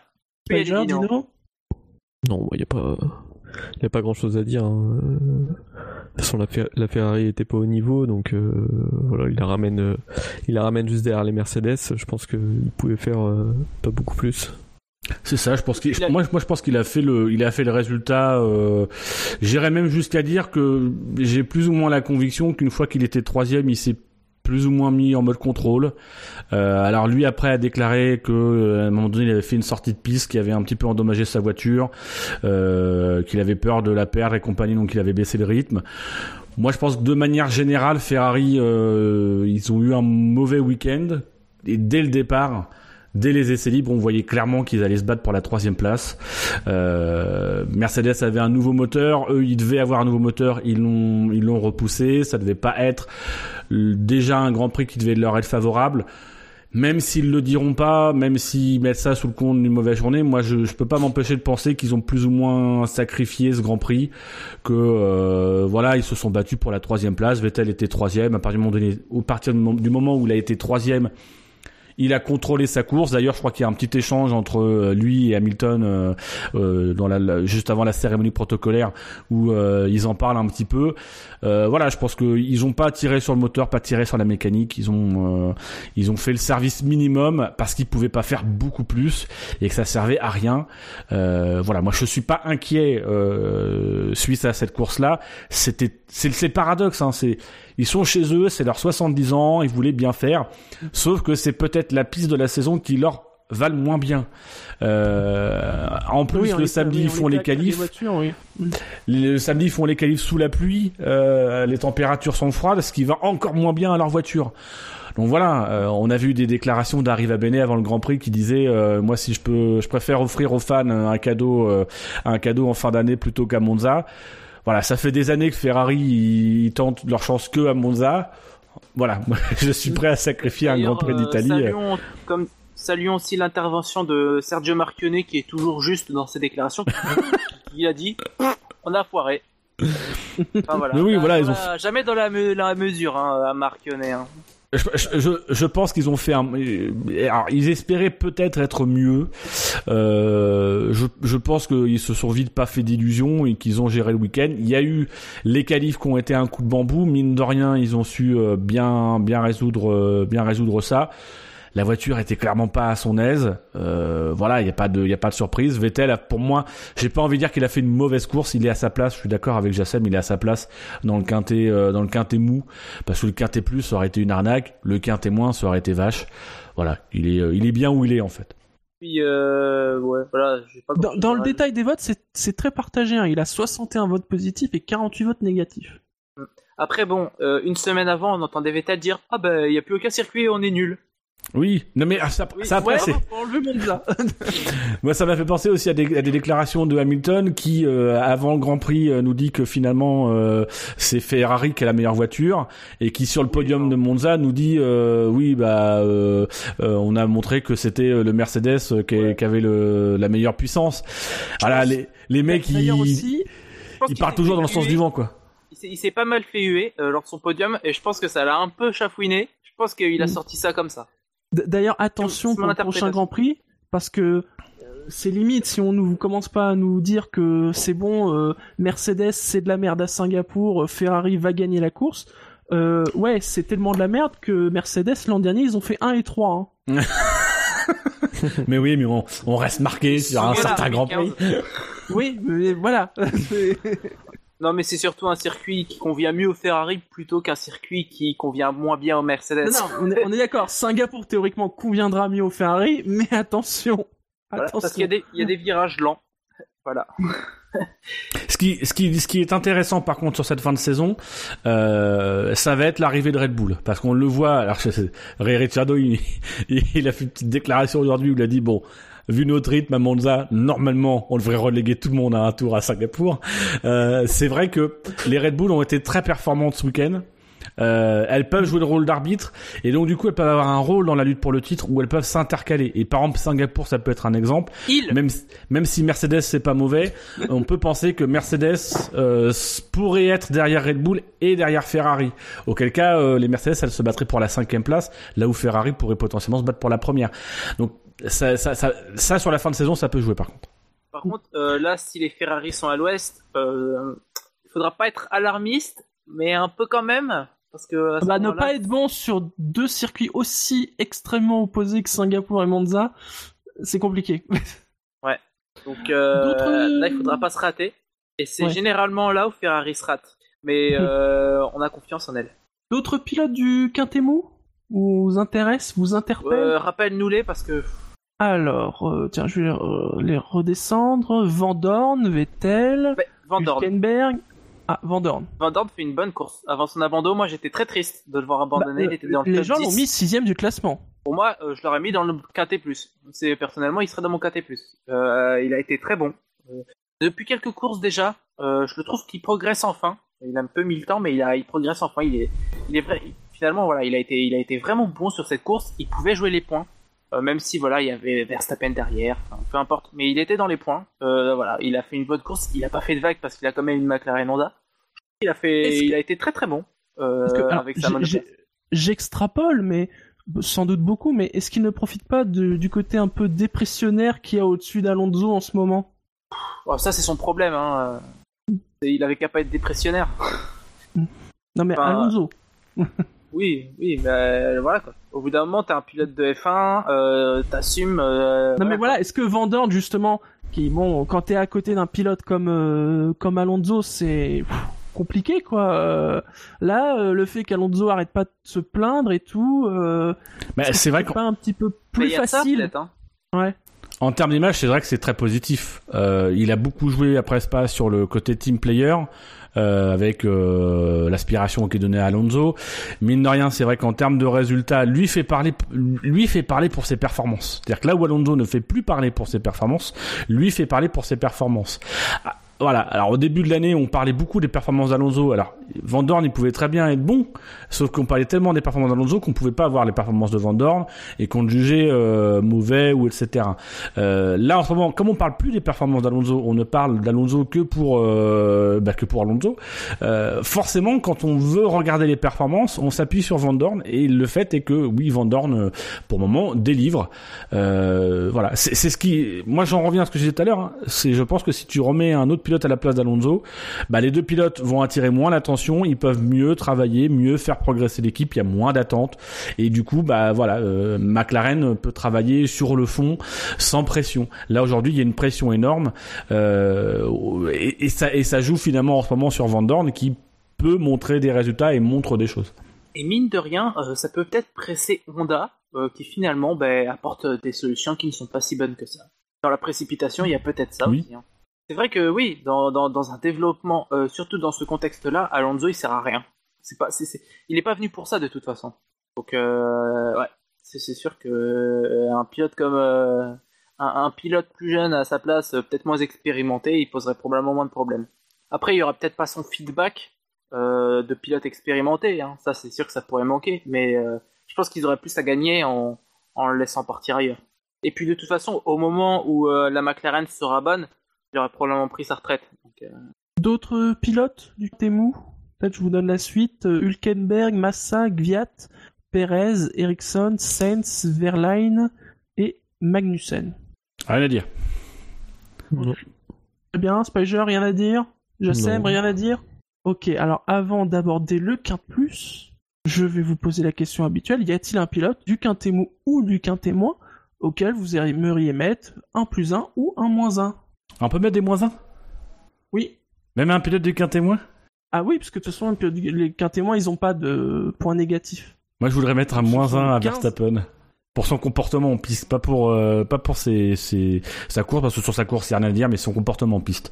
Le petit assage sur Vettel, la petite manœuvre là sur euh, sur Magnussen qui était euh, qui était inutile. Et euh, c'est ah, c'est surtout c'est la, la réaction que j'ai eue devant mon écran, c'est de dire c'est pas que c'est inutile, c'est que c'est pas à la hauteur d'un top pilote. Aujourd'hui, c'est un top pilote et il se comporte pas comme un top pilote. Donc moi, je je- j'aimerais lui mettre un moins 1.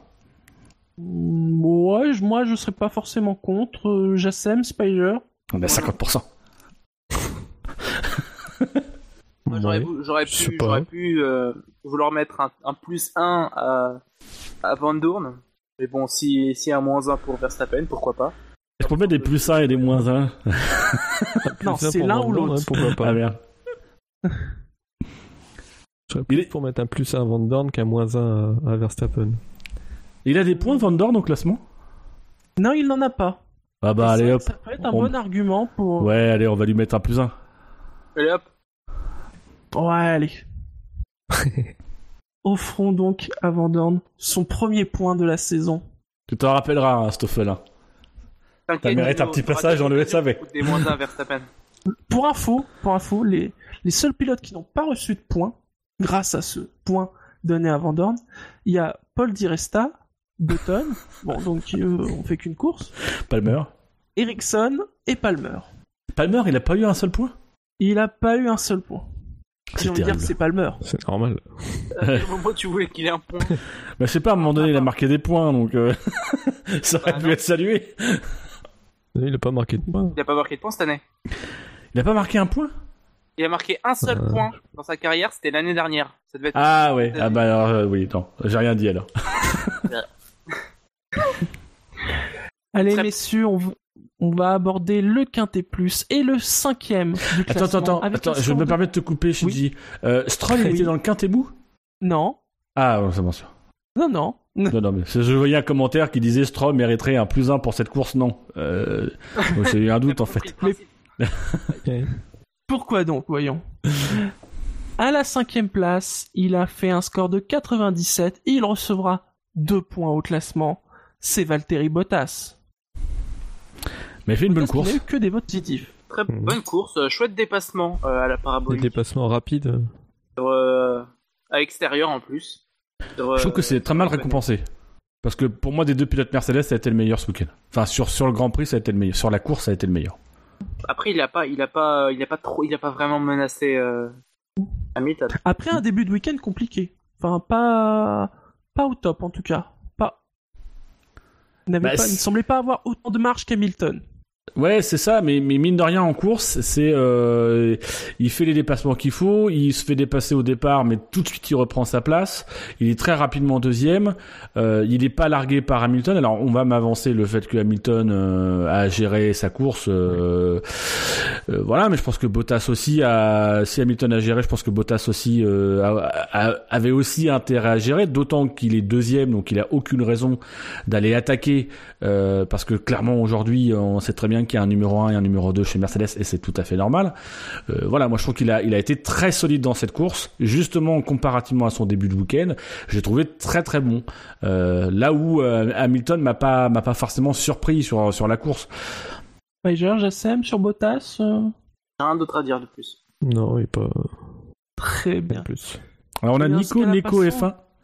Excuse, excuse-moi Shinji, hein, je, je suis désolé. Non mais Je- vas-y. Tu ne me fouetteras pas après. Euh, Non, on a non, Nico. ça va, parce que j'ai vu, oui, tu vas-y. On a Nico, Ne- Nico Neko F1 euh, qui nous montre sur le chat Bottas se bat-il encore pour le titre? Je, Non, je ne pense pas. non. Spoiler, non. Bah, euh, c'est-à-dire que pour te répondre, Nico, euh, il se bat plus parce que voilà, euh, il, il peut plus se battre. Maintenant, malgré tout, il doit quand même rester un prétendant au titre parce qu'on sait jamais ce qui peut arriver à Mm. Hamilton. Donc il- c'est la position difficile de Bottas, c'est qu'il doit jouer son rôle de numéro 2, ne pas se battre pour le titre, mais en même temps quand même être en mesure de se battre pour le titre au cas où il arriverait à un pépin à Hamilton, ce que personne ne souhaite. Mais voilà, euh, il, est, il est dans une position très complexe. Finir deuxième des courses, quoi. Oui. Derrière Hamilton. C'est voilà. Très bien, on va passer au quatrième du classement. Il a eu, alors, il a eu 168 votes positifs et il a reçu 3 votes négatifs. Et euh, écoutez, euh, je suis content que malgré ce- sa position de départ, il n'ait pas gagné la course parce que ça aurait quand même été dommage que Jacques Villeneuve fasse une attaque cardiaque en plein direct. je veux bien sûr parler de Lance Stroll. Lance Stroll, euh, bah, qui a plutôt, qui a, enfin, plutôt, qui a fait une bonne course avec sa modeste Williams, faut bien le dire. qui a fait une très bonne course. Moi, je l'aurais mis devant Ocon. Je trouve qu'il a fait une meilleure course qu'Ocon. Comparativement justement à la voiture. Pas sûr, non. Moi personnellement, j'ai senti les Williams euh, ce week-end de toute façon meilleurs et, euh, que les Force India. Après, moi c'est à égalité. C'est vrai que sur l'impression visuelle, j'ai plus vu Ocon défendre sa place que euh, Stroll. Stroll a, a attaqué. Je trouve que là, il a, il manque encore un peu. euh, il est pas encore assez incisif dans ses dépassements. Je trouve qu'il est encore un peu hésitant. Mais ça reste une très bonne course de sa part. Il pouvait pas faire plus. Et je pense que voilà quoi. Euh, il a, il a fait le maximum et c'est très très bien quoi. Il a pu, il a, et à la fin de la course, il a pu résister à Massa. Ça aurait été dommage de le voir derrière Massa quand même, mais euh, voilà, il a, il, a été plus rapide qu'Ocon à un moment donné. Dans le premier relais, il me semble qu'il a été plus rapide globalement, mais euh, voilà quoi. Il a, il a fait une très bonne course. Il n'y a pas grand chose à dire, aucune erreur, rien. Voilà. Mais Là, il- globalement- il faut qu'il répète ce genre de performance. Ouais, non mais Stroll quand même depuis le début de saison, si on regarde sur toute la saison maintenant, euh, c'est quand même une jolie courbe de progression. hein. Enfin, on est parti euh, sur euh, trois abandons sur les trois premiers grands prix. Et là, euh, voilà, il a su profiter de l'opportunité de la pluie. la course a été vraiment bonne avec sa, sa Williams. Qui, pourtant, bah, c'est vrai qu'elle allait mieux ce week-end. Ils ont un peu arrêté l'hémorragie, on va dire. Euh, non, c'est une belle courbe de progression. Je me- mettrais un petit bémol quand même. Je pense que le- la Williams sur, sur circuit était un peu au-dessus de la Force India. Et il est resté longtemps derrière euh, Ocon avec euh, souvent le DRS sans jamais réussir à le, à le dépasser. Là, je mettrais un, un petit bémol quoi. Il a pas eu de chance, il a eu un arrêt raté aussi. Ah oui Oui, Ouais. eux qui font des arrêts Félicitations à super Williams. rapides, Sur un Voilà. arrêt à pas rater de toute la saison, il rate celui-là. ils le ratent. Alors généralement, il les rate pas. Bah oui, c'est ce que j'essaie bah de non, dire. c'est ça le truc. C'est ce que je dis. Ouais, mais il faut, il faut forcément que je te traduise parce que c'est pas clair. Ah, pardon. Merci. Et c'est vrai qu'on n'a pas l'habitude de voir Williams foirer ses arrêts cette année, enfin même depuis plusieurs années. C'est sûr que quand tu joues la deuxième place, t'as moins de pression. C'est vrai. Rien à rajouter sur euh, Lance Stroll On va bien rigoler quand il finira devant Massa au classement. classement général. Je sais pas où ils en sont pour l'instant. Ah, il y a Bah, pas beaucoup d'écart en fait. en effet, Massa est à 31 et Stroll est à 24, à égalité avec Grosjean. euh, Ouais. Non, euh, bah qui continue sa courbe de progression. tant que c'est dans ce sens-là, euh, c'est très bien, c'est très bien. Et on arrive au podium et avec 226 points. Alors est-ce qu'il il n'a eu que des votes positifs? C'est l'autre jeune qui s'est distingué ce, ce week-end. C'est Esteban Ocon. Donc euh, vous estimez qu'Ocon avait fait une meilleure course que Stroll en comparaison. Ils n'ont pas les mêmes voitures, mais euh, ils étaient un peu dans la même configuration des petits jeunes euh, qui sont devant, quoi. Ça a dû être une longue course pour lui, parce qu'il a passé son temps à se défendre. Oui. Euh, Il a jamais regardé devant en fait. Ouais, c'est, ça a été compliqué. Euh, voilà, il a laissé passer les Mercedes, il a tenté de, de bloquer la, la Ferrari de, de Raikkonen, mais à part ça, euh, lui non plus, il pouvait pas faire grand chose. Il finissait, entre guillemets, le meilleur des autres. Quoi. Donc, Ouais, après, puis c'est pas une course qui, vu, qu'il a passé son temps à défendre, ça te laisse pas la pression qu'il ait réussi sa course en fait. Donc euh, c'est peut-être pour ça que euh, on, verrait- on verrait éventuellement un stroll devant qui a été un peu plus à l'attaque. Mais euh, c'est- clair qu'en termes de rythme, ça a été un peu compliqué pour les Force India euh, ce week-end. Mm. Et on a vu qu'il pouvait que en cas de futur signe d'équipe, euh, Ah, il est prêt, ça, pou- Il ça- était il est prêt quoi. il est prêt. Puisque visi voilà, il a dit hein, Bottas, euh, bah c'est un moteur Mercedes, euh, je laisse passer. Bah, c'est un, c'est un peu Ah. dommage d'ailleurs. Moi, je trouve que c'est un peu dommage parce que euh, euh, moi, ça m'a énervé parce que je l'ai vu se garer en fait. Et, et du coup, il a, il a. J'aurais aimé qu'il défende un peu plus, qu'il mette un petit peu plus de cœur à l'ouvrage, surtout notamment sur Bottas où il- pour le coup il y avait, il y avait véritablement euh, rien, à- rien à perdre. On lui demandait pas de s'accrocher, on lui demandait de se battre. D'ailleurs, c'est ce que, c'est ce qu'a bien, c'est ce sur quoi a bien incité Toto. Il a dit on n'a pas demandé de, de pas se battre, on a juste dit de pas se toucher. Bon, bah, le fait est que Ocon ne s'est Oh même pas battu. Il prend vraiment pour des débiles. Hein. Oh, ne touche pas, ça veut... c'est quand même une consigne cachée quoi. Euh, Fernando is faster than you. Hein. Ouais, mais il, il, il avait rien à gagner à, à essayer de se battre. euh, Eh ben oui, non moi, alors là je suis pas d'accord. mais Je suis pas d'accord. Il avait tout à peut-être un gagner. peu de la piste et puis euh, Et pas puis se dire faire jusque doubler là, par- par mais, derrière. euh, mais voilà quoi, je sais pas. Moi ça m'a ça m'a pas dérangé maintenant, c'est limite euh, ça me rend triste mais j'en- j'en ai presque l'habitude quoi. Voilà. Moi, je suis pas, je suis pas d'accord avec toi, Spider, parce que il se bat, il se bat pas. D'abord, il se bat contre des mecs qu'il connaît. Euh, il se bat contre Bottas, qui est pas, euh, enfin voilà, c'est pas Verstappen. Il y a pas un grand danger. Il se bat contre un pilote Mercedes. Euh, sincèrement, moi, j'aurais aimé que quand même, il montre de quoi il était capable, que il résiste un petit peu. Ses limites, il s'est rangé sur le côté, il a laissé passer la Mercedes.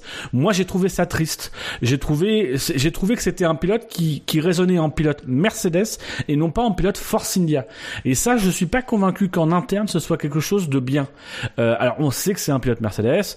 Euh, on peut penser que Force India euh, était au courant, qu'ils ont eu une discussion avec Ocon et Mercedes euh, et que voilà, euh, Et puis, la consigne était Que passée. ce soit lui ou Stroll, on leur a aussi dit euh, attention, euh, vous êtes autour de gens qui jouent le titre et tout. Oui. euh, Même Stroll hein, il s'est pas défendu plus que ça. hein. Non, Stroll et puis- a fait, a fait exactement la même.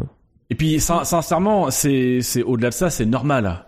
Euh, Ocon, c'est un pilote Mercedes, il est mis chez Force India par Mercedes. Bon bah qu'on lui demande, moi c'est pas une consigne d'équipe, mais qu'on lui demande en, avant la course de dire, écoute, bon bah voilà, là tu, tu vas être avec euh, les deux autres. Euh, voilà, fais pas le fou, joue pas ta vie, tu sais très bien, enfin joue le team player. Euh, ok, mais là pour le coup, pour moi, il a beaucoup trop joué. Euh, il a été trop trop gentillé. Euh, il a trop pensé à son avenir et, et, pas assez à sa course. Moi, j'aurais aimé qu'il résiste un petit peu, qu'il nous offre un peu une bataille, parce que malgré tout, euh, on attendait ça aussi. On sait quand on a vu cette grille avec ces deux pilotes, on s'attendait à ce qu'ils à ce qu'ils se battent, à ce que euh, à ce que euh, il y, a, y, a, y, a, un petit peu de remue-ménage avec les autres pilotes, sans forcément que ça se percute, mais que voilà que qu'ils aillent tenter leur chance.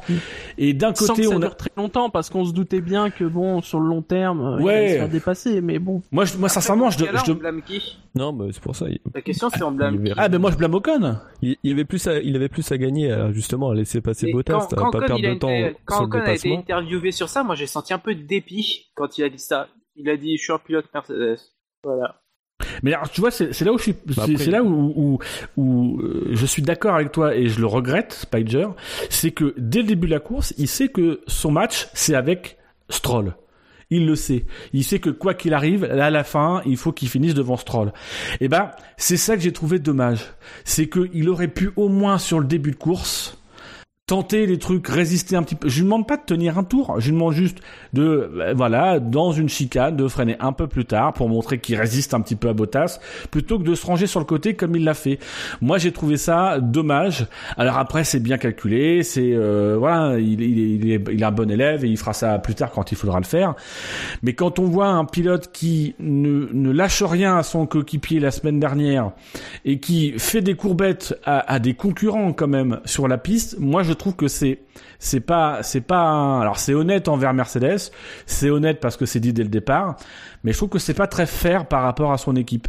Euh, son équipe méritait lui-même méritait en tant que pilote de montrer l'ébauche d'une bataille tout en montrant parce que du coup en fait le sentiment qu'on a eu c'est qu'il était retenu parce qu'on avait peur que euh, que qu'il y ait un accident et qu'il s'est mis de côté alors qu'il aurait eu l'occasion de montrer justement qu'il était capable de se battre proprement avec des mecs qui sont des bons pilotes qui sont des garçons adultes qui sont pas des Sergio Perez euh, et qu'il était en mesure de se battre.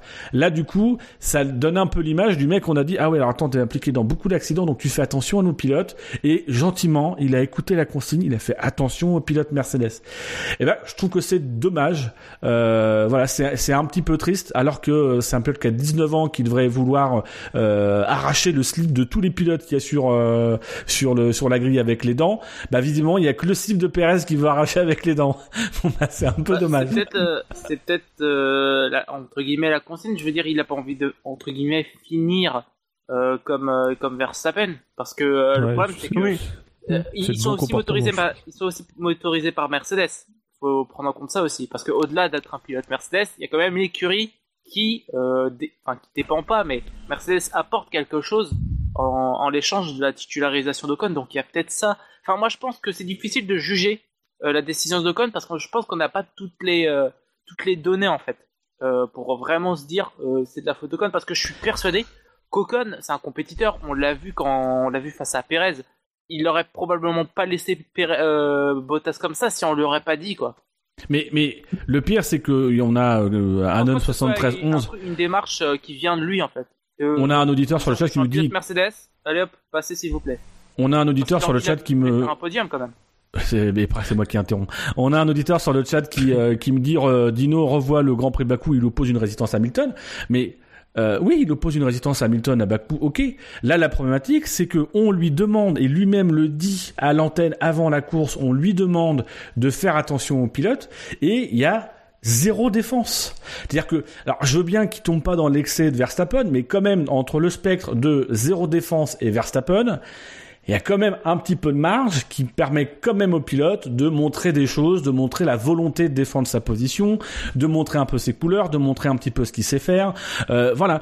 Euh, Ocon, c'est quand même un pilote qui doit aussi prouver des choses. Et là, pour moi, il a rien prouvé, à, part- que c'était un gentil soldat aux ordres de Mercedes. Il a rien prouvé. Euh, voilà, c'est bien de prouver des choses contre Pérez. Maintenant, la réalité, c'est que il est déjà en train de bétonner son coéquipier. Il lui met tartine sur tartine en ce moment. Euh, bah, il faut qu'il arrive à mettre des tartines aux autres. Là, il avait des- l'opportunité de montrer qu'il était en mesure de boxer dans la catégorie des poids lourds. Et ben là, il l'a pas montré. Pas parce qu'il en est pas capable, et c'est ça qui m'attriste, c'est que on sait qu'il en est capable. C'est juste qu'il a décidé lui-même, avec un contexte autour que je peux parfaitement comprendre, mais que il ne l'a pas fait volontairement. Et c'est ça que je trouve triste. Euh, voilà, ça coûte rien euh, de résister sur une ligne droite, même si c'est qu'une ligne droite, euh, même si ça aurait été frustrant. Au moins, on aurait vu des choses. Alors peut-être qu'il y en a que ça a satisfait. Moi, ça m'a frustré de me dire qu'on avait deux pilotes devant, deux pilotes qui se sont gentiment évincés. Excusez-nous les gars, on était en première ligne et en deuxième ligne en qualif. Excusez-nous, on va revenir à notre place, la sixième et la septième. On y est très bien, on va s'en contenter. Bah ouais, mm, ok, ils s'en contentent dans l'esprit, ils sont contents du résultat, mais j'aurais aimé qu'en piste ils montrent notamment Ocon parce que c'était plus criant chez Ocon euh, et le lien entre Ocon et Mercedes est plus fort que, que entre Mercedes et Stroll j'aurais aimé que Ocon montre un petit peu plus sa personnalité un peu plus d'indépendance aussi par rapport par rapport à Mercedes c'est un pilote Force India qu'il conduise pour Force India et pas pour Mercedes Alors là, euh, par contre là, euh, je vais te décevoir, mais je pense pas que dans sa tête il pense. Hein. Je pense que dans toutes les fois où, euh, bah, même en Belgique, hein, euh, pour moi dans sa tête, il est pilote de Force parce qu'il porte du rose. Hein.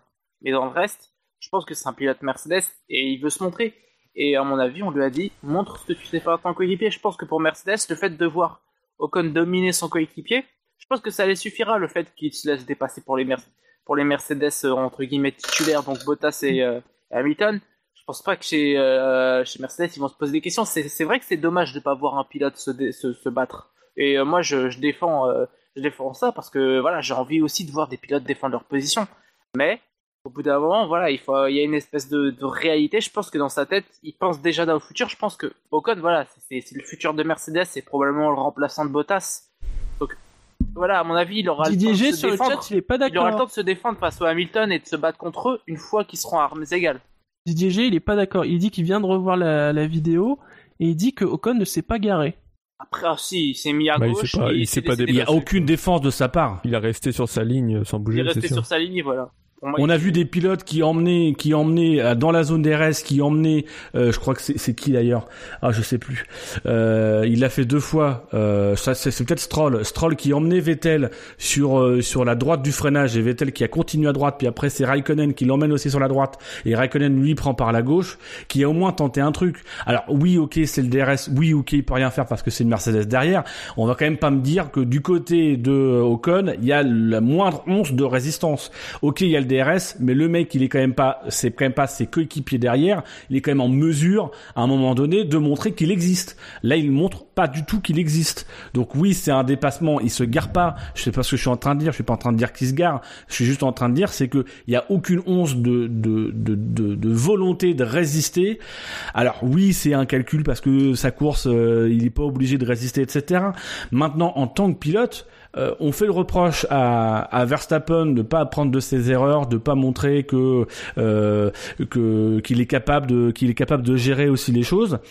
Moi, j'aimerais que Ocon il montre aussi qu'il est capable de euh, de batailler avec d'autres pilotes que son coéquipier. Pour le moment, c'est un petit peu la seule bataille qu'il a et c'est la seule bataille où il s'exprime. Moi, j'aimerais le voir faire faire faire d'autres choses. Ce, qui est terrible et t'as tout à fait raison, Jassem, c'est que là, il a juste prouvé que ça n'est pas un pilote Force India. Ça veut dire qu'on ne pourra plus jamais reprocher à Force India de préférer Perez, que quand on a le débat sur euh, la stratégie de, de, de Force India ou l'éventuelle préférence de Force India pour Perez euh, au Grand Prix de Belgique, évidemment qu'il y a une préférence parce que le pilote Ocon lui-même ne se considère pas comme un pilote Force India, mais comme un pilote Mercedes qui est temporairement chez Force India. Voilà, je trouve que c'est dommage. Ça retire rien au talent du pilote. C'est un pilote que je kiffe. Euh, J'étais un petit peu dur avec lui en début de saison, mais c'est un pilote que je kiffe. Il, a fait un super Grand Prix. Euh, voilà, il a été beaucoup, euh, beaucoup sur la, défensive. Le seul moment où il n'a pas été vraiment sur la défensive, c'est quand il a laissé un, pilote Mercedes passer. Je le comprends, mais je le regrette.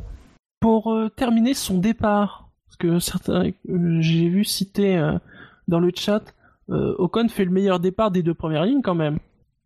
Oui. Ouais, Stroll et, et- Stroll aussi fait un très bon départ. Stroll, ouais. Hamilton, Plus Stroll Mm. qui fait un meilleur départ en fait. Ouais. Après, c'est plus un meilleur. euh, il fait un meilleur départ dans le sens où il fait un meilleur premier tour, quoi, parce qu'il réussit à le passer. Mm. Après. Bah, voilà, c'est vrai qu'il a la chance que Hamilton se rabatte et ça lui offre un boulevard, quoi. Mais en fait, c'est ça, c'est-à-dire que Stroll fait un bon départ, du coup Hamilton se rabat sur Stroll, c'est-à-dire que très clairement on voit Hamilton qui est sur sa ligne, à un moment donné il comprend que Stroll a fait un meilleur départ, du coup il ferme la porte à Stroll, et par conséquent ça ouvre la porte à Ocon sur le côté gauche, et comme ça va, ça va gêner euh, Stroll, ça lui ouvre la porte de la deuxième place. Donc il y a, y y cette double conjugaison, de fait. Justement, à la deuxième place avec 310 points, il a eu 8 votes négatifs et donc 318 votes positifs. Il n'en reste plus que deux. D'après vous, c'est qui? Verline, euh, non? Non. On a- Son nom a déjà été cité. Euh, Ricciardo Palmer. Toi, tu penses que c'est Ricciardo J'essaie. Bah, je pense En que c'est deuxième, en deuxième, en premier, je crois Richardo, je pense. En Ouais. deuxième, je dirais euh, Lewis Hamilton. Hamilton de. Moi je mettrais, moi je- moi, je mettrais Ricciardo Hamilton, mais je, voilà, je, je me fie aux fans. Eh bien, c'est Hamilton qui est deuxième. Ah bah c'est bien. Tout à fait. Mm. Euh, la course tranquille, j'ai envie de dire, pour Hamilton. Oh, oui. Oui. Ouais, il a été, ouais. Il a géré quoi. Une course. Dès vendredi, ça peut pas lui échapper. On... Quand on voit les essais libres. euh, Alors après, le vendredi matin, c'est toujours difficile de juger parce qu'on sait que les Ferrari, elles, elles ont un programme du vendredi qui est un peu, qui est un peu bizarre. Mais voilà, ils ont un nouveau moteur. Ferrari a pas un nouveau moteur. Euh, euh, très rapidement, on voit que que c'est nettement en tête pour Mercedes. Voilà, il a un, il a un week-end facile. Après, il faut le faire, hein, il faut aller le chercher. Mais c'est un week-end relativement facile. Encore une fois, j'ai envie de dire, il y a grand chose à dire sur sa course parce que tout simplement, il y a rien à dire, quoi. Tout simplement. On l'a pas vu Bah non, non, on peut, il a Oui, pas vraiment été inquiété pour sa victoire, donc euh, à, à part pour le coup, bah tiens, tu disais sur le départ avec Stroll, mais euh, une fois ça géré, euh, et donc ne tardons pas, et donc il a reçu 344 points et que des votes positifs. J'ai envie de dire, c'est mérité. C'est bien évidemment Daniel Ricciardo. Donc Ricciardo, hein, on se rappelle, il partait, il partait combien? Il partait 16e, 16ème. voilà. Et il, a, a fait, fait sa un- remontée tout le long de Il la a fait un course. départ moyen, euh, pour être gentil. Oui, parce que Euh, comparé à Verstappen, il a oui. 15e. il me semble. Et puis après, euh, ben, on a laissé le pilote faire sa remontée. On n'a pas vu tous ses dépassements.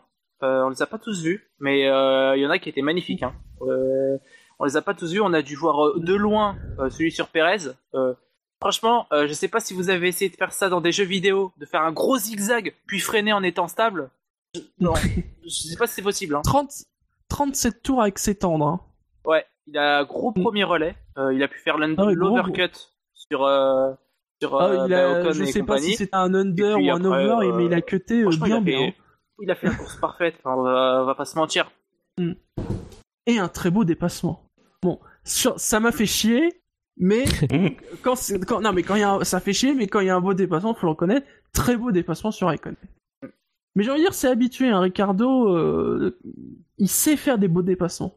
Vraiment. Tu, tu sais que c'est le ce, ce dépassement-là, c'est le truc qui m'a, c'est le seul truc du week-end d'ailleurs qui m'a fait regretter de pas être allé à Monza cette année. Parce que je me dis voilà, ce dépassement-là, j'aurais aimé le voir et j'aurais pu le voir. J'aurais aimé le voir parce que sincèrement, ça, ça se joue dans les 50 derniers mètres. C'est euh, c'est très très beau, c'est très très beau. À cet endroit-là, c'est très très beau. Et c'est c'est- c'est C'est un- surprenant. C'est-à-dire que personne s'y attendait. Et ce qui est incroyable, ce qui m'a le plus bluffé, c'est qu'il n'y a pas eu de touchette. Genre. Donc la première Oui, fois que oui. j'ai vu le dépassement, j'ai fait Oh, ils sont touchés. Et je fais Non, ils sont pas touchés. Oh là là, comment il a fait? Et il- Franchement, euh, on va dire que j'exagère, mais je pense que c'est le meilleur dépasseur du plateau. hein. Euh, Bah c'est pas la première fois qu'ils nous offrent des. des Ah ouais, non. Il y, a- pas de trophée des plus beaux dépassements, mais euh, s'ils en faisaient, euh, il y aurait souvent Ricardo. Hein. En tout cas, il serait souvent là. Hein. C'est un Australien. Que voulez-vous? Weber était déjà un as du dépassement. Euh, Ricciardo, c'est plus ou moins le fils de Weber. Oui, quand c'était avec Alonso. Mais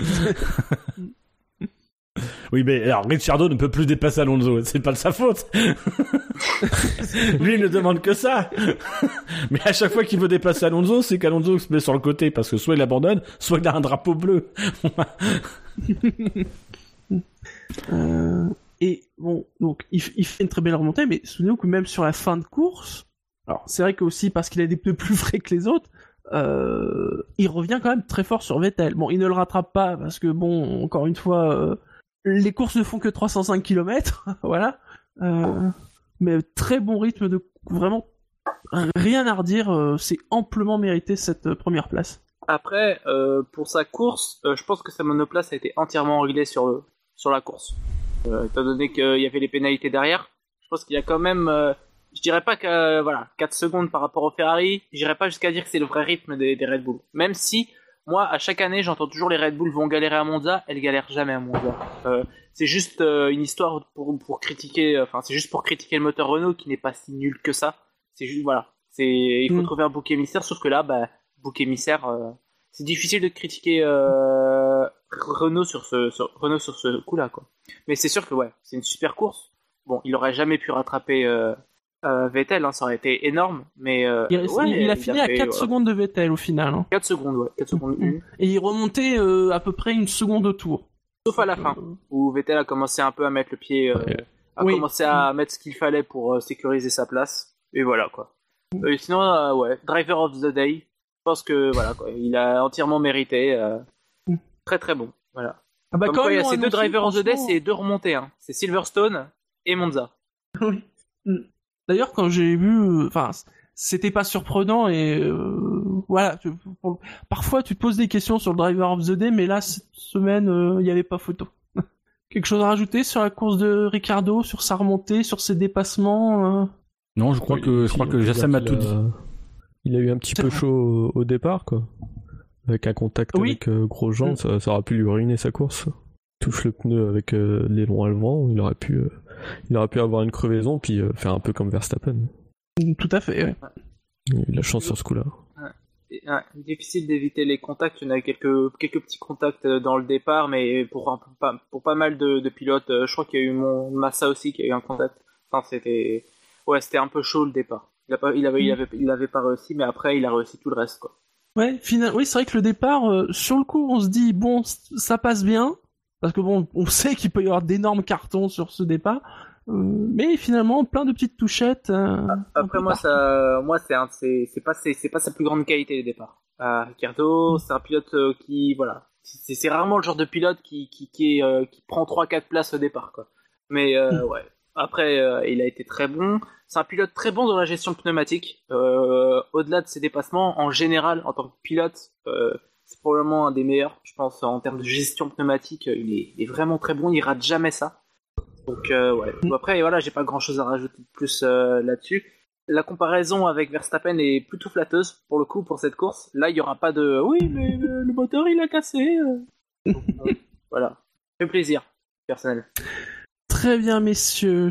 Et donc, au classement du SAV, c'est toujours Sébastien Vettel qui est premier avec 57 points. Il est suivi par Lewis Hamilton, 49. C'est encore assez serré. Ricardo est à 37, Bottas 30, Ocon 23. Au niveau des constructeurs, Mercedes est premier avec 79 points, Ferrari 76. Donc c'est serré.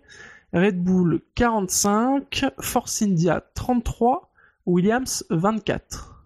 Dans l'autre classement, alors dans l'autre classement, j'ai le regret de dire aux fans de Force India que Force India et ses pilotes ne peuvent plus être champions du monde. Vous êtes triste de savoir que Perez pourra plus être champion du monde cette année C'était serré. C'était pas très loin quand même. Et donc Lewis Hamilton a repris la tête du championnat. Vous avez vu la, la dernière fois qu'il avait repris le la tête du championnat, c'était il y a un an. Et on sait comment ça s'est terminé. Oui. Il a donc 238 points, 3 petits points d'avance sur Vettel qui est à 235, Bottas est à 197, Ricardo 144, Raikkonen 138 et Verstappen 68. Quelque chose me dit qu'après Singapour, il y a quand même des chances que Verstappen ne soit plus dans la course au titre. Dépassé par Ocon peut-être aussi. Et c'est vrai qu'il n'y a pas beaucoup de points parce que Perez est à 58 et Ocon 55. C'est chaud quand même. Au niveau des constructeurs, Mercedes est à 435, Ferrari 373, Red Bull 212, Force India est à 113, Williams 55, Toro Rosso 40, As 35, Renault 34, ça bouge pas parce qu'il n'y a pas eu de points, McLaren 11 et Sauber 5. Messieurs, on passe au fait marquant. Alors, la semaine dernière, nous vous demandions comme d'habitude quel était le fait marquant du Grand Prix de Belgique. Vous avez été 137 à voter, ce qui est beaucoup, sachant qu'en plus il y avait qu'une semaine. Donc, Merci à vous. Est arrivé dernier, encore une fois, Max Verstappen orange sa voiture sur le côté, 6% C'est mauvais. Troisième, C'était qui, ça? Hamilton le baron. Je sais plus. Troisième, Hamilton le baron gris entre encore plus dans la légende, 9%, 13 votes.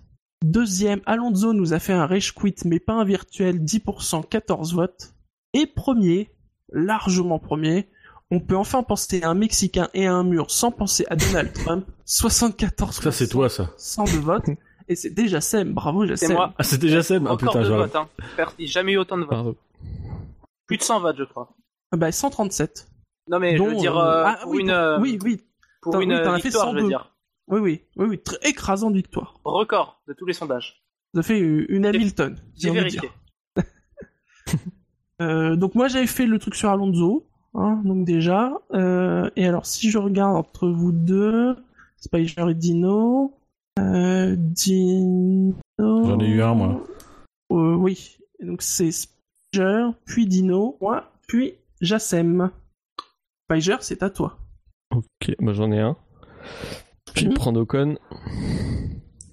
Alors je vais Mhm. dire Esteban P6 au combat. Avec le au combat Ocon.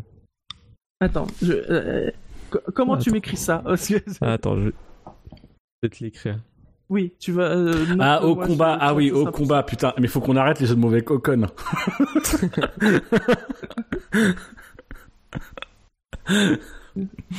ah ouais, donc c'est ouais, Esteban, Ah, virgule, P6, au combat. Ok, Au d'accord. combat. Faut vraiment qu'on arrête. Il va falloir qu'on définisse une règle. Dino, c'est à toi. Euh, moi, ce serait Gina n'était pas Regina sur cette air. Oh.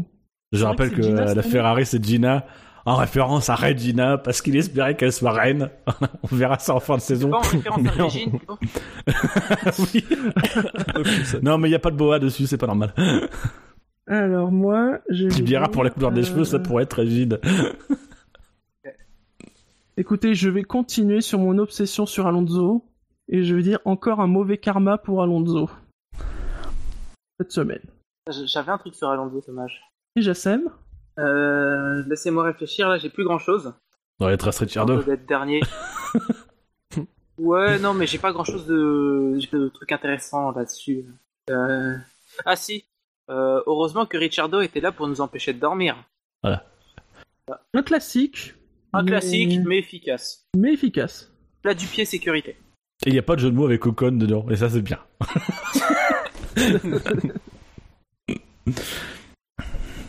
Le chat, Didier G nous proposait l'huile moteur Mercedes sur le feu de Monza. Pas mal, pas mal. Oui, d'ailleurs, apparemment, les pilotes Mercedes sont, enfin, Mercedes a kiffé gagner à Monza, parce qu'ils ont fait une belle parade des pilotes après la course. Ils ont fait tout le tour l'un à côté de l'autre, c'était très joli. Donc, pour le sondage que vous retrouvez comme d'habitude dans l'article de ce podcast ainsi que sur la homepage du SAV sur la colonne de droite, Esteban P6 au combat, ou au combat, vous verrez comment c'est écrit, ou bien Gina n'était pas Regina sur cette air, ou bien encore un mauvais karma pour Alonso cette semaine, ou bien heureusement que Ricardo était là pour nous empêcher de dormir. Messieurs, vous savez quelle heure il est? Il est le premier qui 22h24. dit 22h24, je le tape. Vas-y, viens, je t'attends, vas-y, viens. Non, c'est l'heure des drive-thru.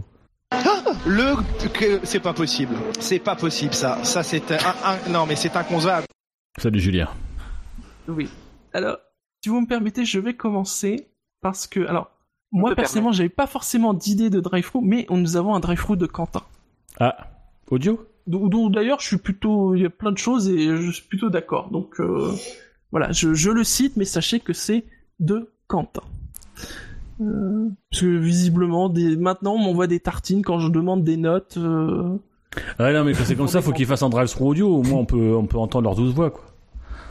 Alors, Je sais que vous l'avez rapidement évoqué lors de l'émission des qualifs, mais j'aimerais quand même revenir sur l'unsafe release de Raikkonen en Q1 samedi. C'est effectivement un sujet sur lequel on est déjà revenu dans le SAV, mais rien ne change et ce week-end, même pas une enquête a été lancée alors que c'est passé très proche dans une pitlane détrempée. Alors oui, le frein avant du Finlandais était en train de prendre feu, mais le risque était moindre et un coup d'extincteur aurait rapidement réglé le problème. La FIA et Jean préférant donc réfléchir à la couleur qu'aura le halo du leader du championnat, et c'est vrai, plutôt que de régler des grosses failles dans la sécurité des personnes qui font vivre ce sport. Quant aux pilotes, ils ont montré ce week-end plus que jamais savoir se plaindre. Malheureusement, ils ne savent le faire que lorsqu'ils sont vexés de s'être sortis de la piste ou lorsqu'ils viennent de se faire dépasser et demandent à ce que le pilote devant reçoive une pénalité. La FIA n'a aucun problème à mettre de manière quasi automatique des pénalités sportives pour les changements de boîte et de moteur. Qu'attendent-ils pour faire la même chose sur des aspects sécuritaires? Peut-être qu'un jour, en traversant la pitlane, Todd Whiting ou un autre responsable de la FIA se fera renverser et ce jour-là, le karma aura vraiment fait son travail. Et il rajoute un PS, sur le cas Raikkonen, il y a aussi un problème car réglementairement parlant, article 28.13, c'est bien documenté, il n'est pas considéré comme relâché car il n'a pas complètement quitté son emplacement, ce qui me paraît être un point complètement débile du règlement. Ce qui est vrai. C'était un bel exposé. Donc du coup, en fait, il, en- il, il- il nous cite quand même un, un article du règlement qui explique pourquoi on n'a pas sanctionné Raikkonen. Oui. Il donc était- il apparemment, était pas considéré comme relâché. 13. Bah, Voilà. C'est pour ça qu'il n'a pas été sanctionné. Voilà. Mais- voilà. non mais c'est vrai que c'est sur ces trucs de sécurité, euh, la FIA, en dehors de beaux discours, ils font strictement rien.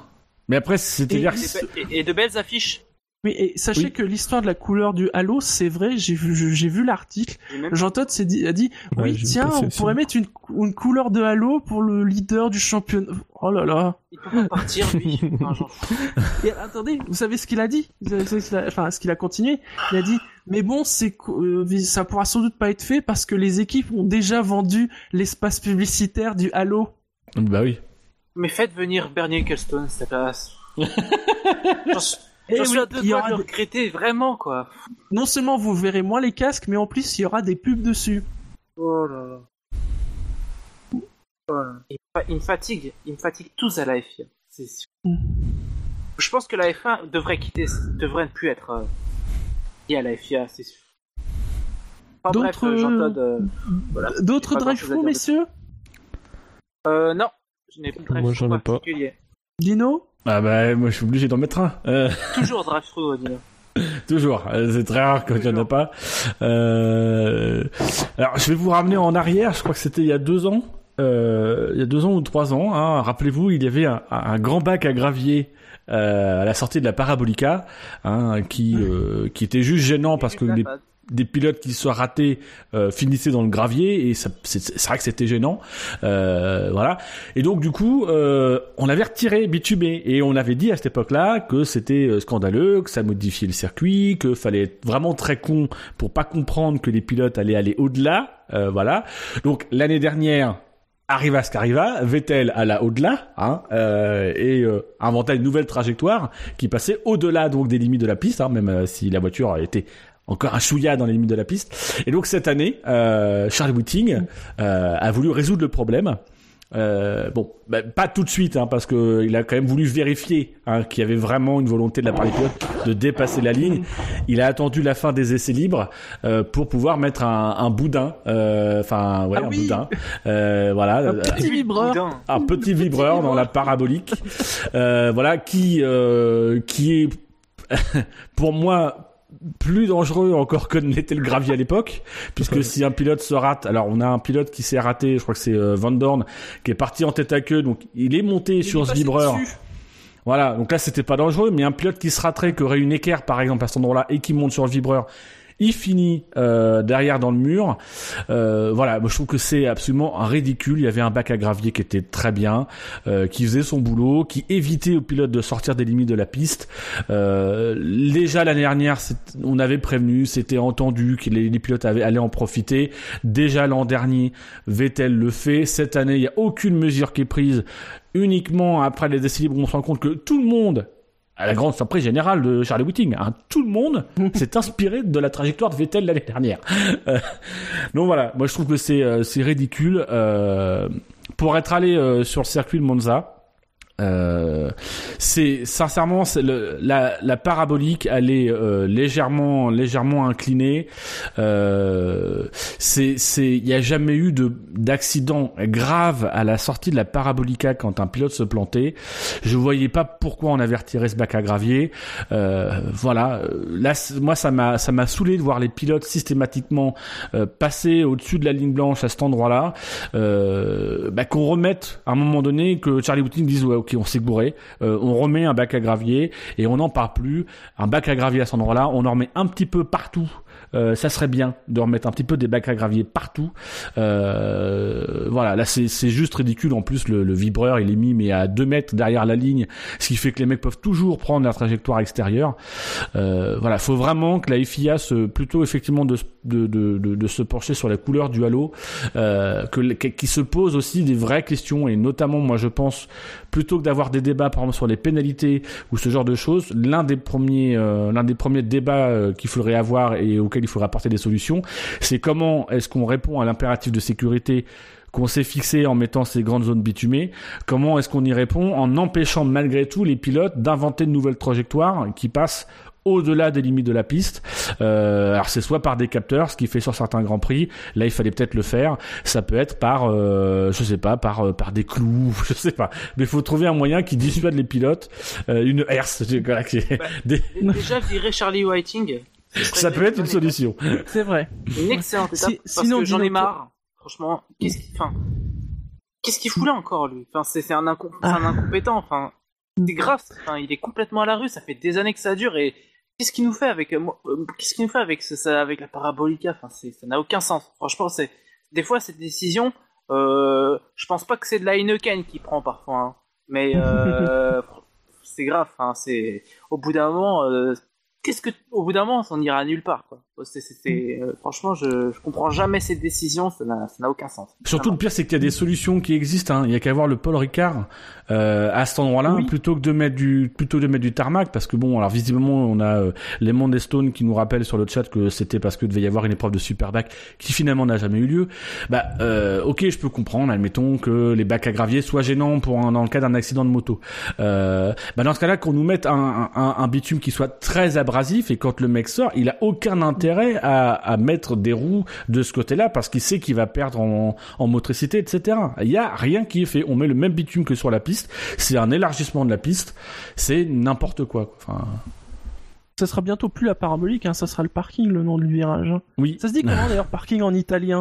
Parcheggio. Parc. Ah, c'est moins joli que parabolica. Oui. Messieurs, ce sera tout donc pour les drive-through ce soir. Et on passe donc à la dernière partie de l'émission, le coup d'œil dans le rétro.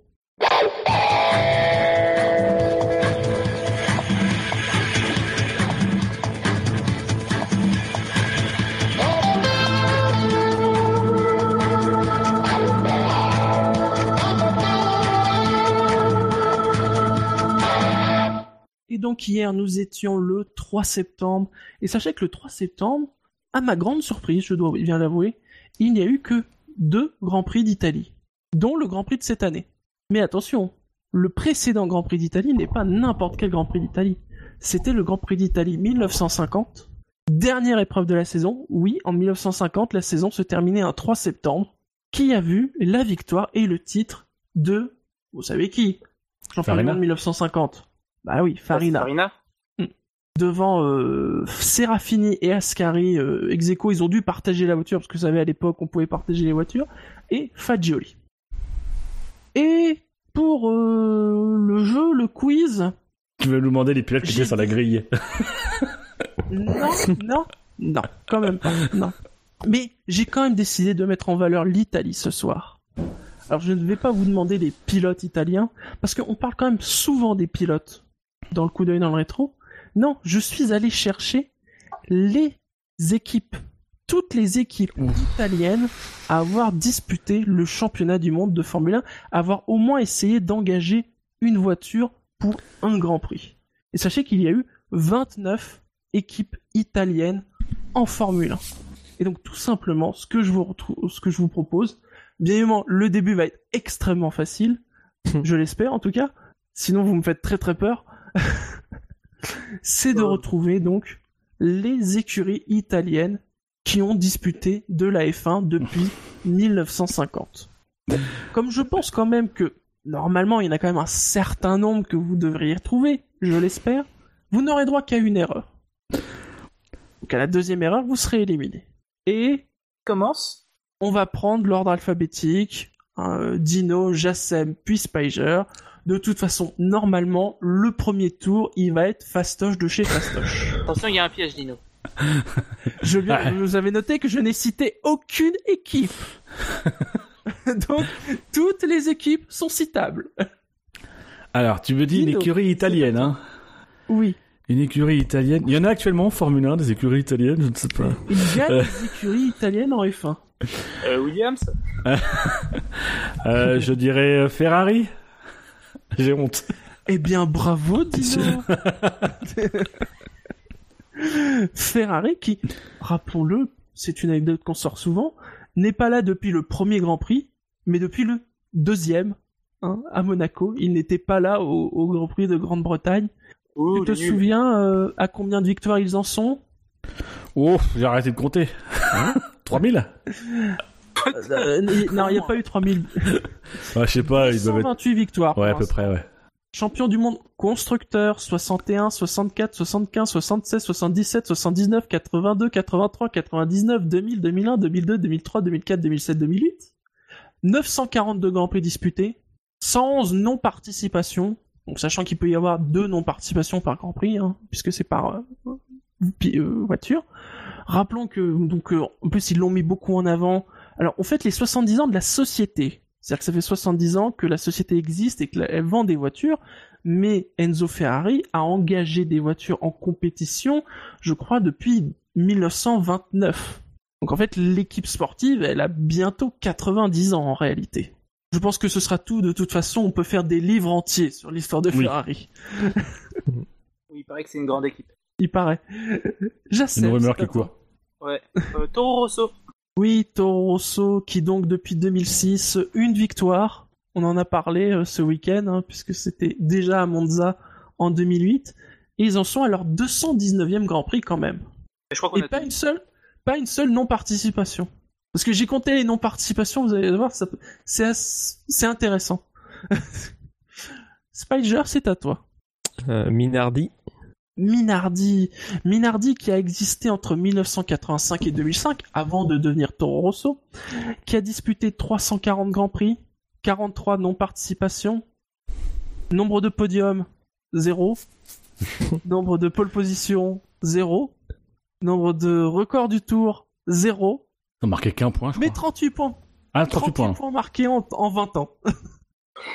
Minardi, c'est un peu le, le modèle même de l'abnégation. Ah, sans elle, on n'aurait peut-être pas Alonso. C'est vrai. Ah, ça aurait été dommage. commencer chez Minardi. Et, et pas Mark Webber. Et ce qui est encore moins dommage. Dino, c'est à toi. Euh, Alfa Romeo. Oui, Tout à Alfa fait. Romeo. Alfa Romeo, alors qui a eu deux époques, hein, rappelons-le, en 1950 et 1951. Une glorieuse Oui, et une moins bon. glorieuse.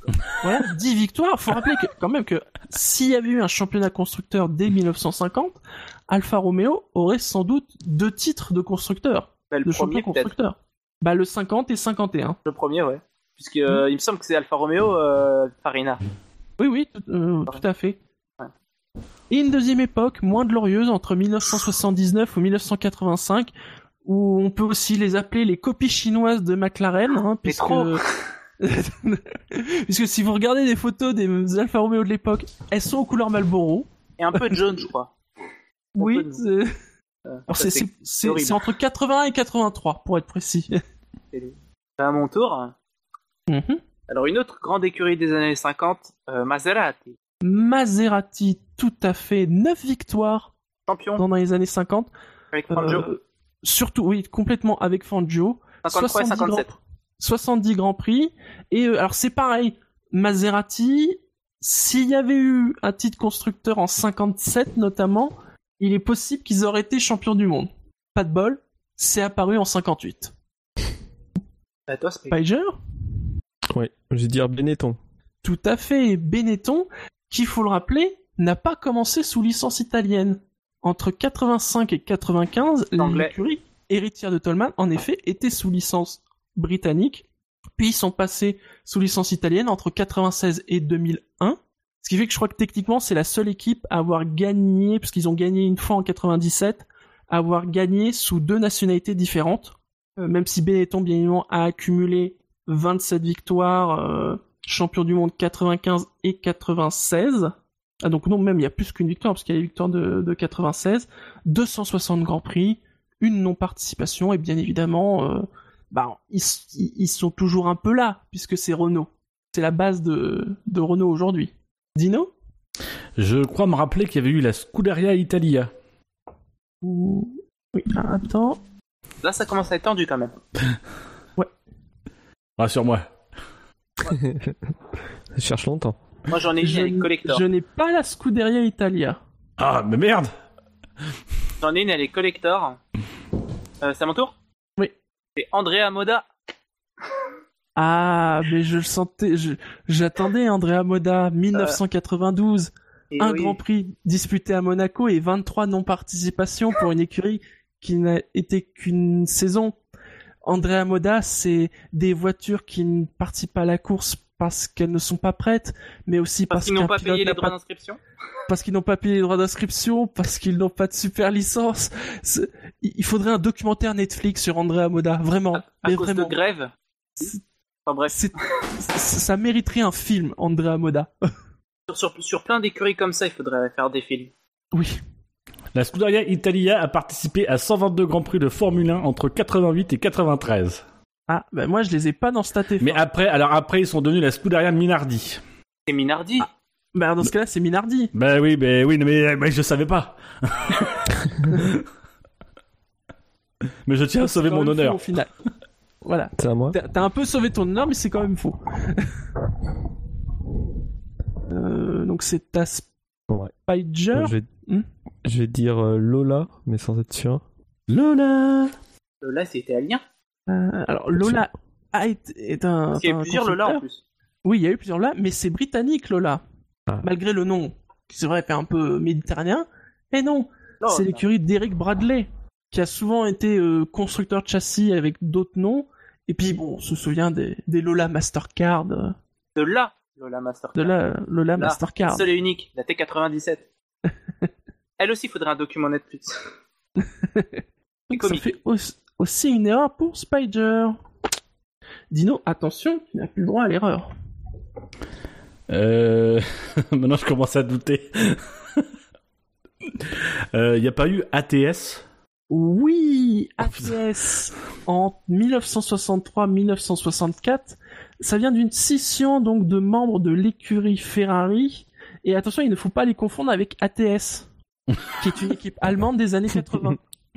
En fait, eux, c'est A-T-S, et les Allemands, c'est ATS, tout attaché. Mais sinon, c'est une bonne réponse. Bon, bah, Jassem. c'est à mon tour. Euh, Je suis pas sûr du tout. Hein. Euh, je dirais Lamborghini. Et oui, Lamborghini en 1991 a tenté la Formule 1, 6 grands prix J'avais un une doute. saison. Hein Moi aussi, parce que je Oh. pensais que c'était juste un motoriste. En fait. Ouais. Donc vous vous en doutez, c'était pas terrible non plus. Oui, 26 non-participation. Super. Spider? Ouais. Alors moi j'ai un petit nom qui vient de remonter. Je dirais Forti. Oui. Oui, Forti en 95-96. 23 grands prix, 14 non-participation. Dino? Euh, de Tomaso Bravo Oh là là. De Tomaso entre 1961 et 63 et un peu en 70. 10 grands prix. À mon tour, du coup. Lancia? Tout à fait, Lancia entre 1954 et J'allais le dire. 55, 4 grands prix et 4 non-participations. Donc, en, en F1, pas une grande participation, alors que avant la F1 et avant-guerre, c'était une grande équipe euh, sportive en Bah, moi, monoplace. je- on pense surtout à elle pour les championnats du monde de rallye. Oui, voilà, depuis, oui. Avec la, la Delta et la Stratos, mais après. euh, Spider? Hum, aucune idée. Je vais dire Fiat, mais euh, Eh non, où. Spider. Certains Non. te diront que la réponse a déjà été donnée puisque Ferrari roule. ouais. Mais non, Fiat n'a jamais, euh, elle toute seule, euh, été en Formule. Dino, c'est à toi.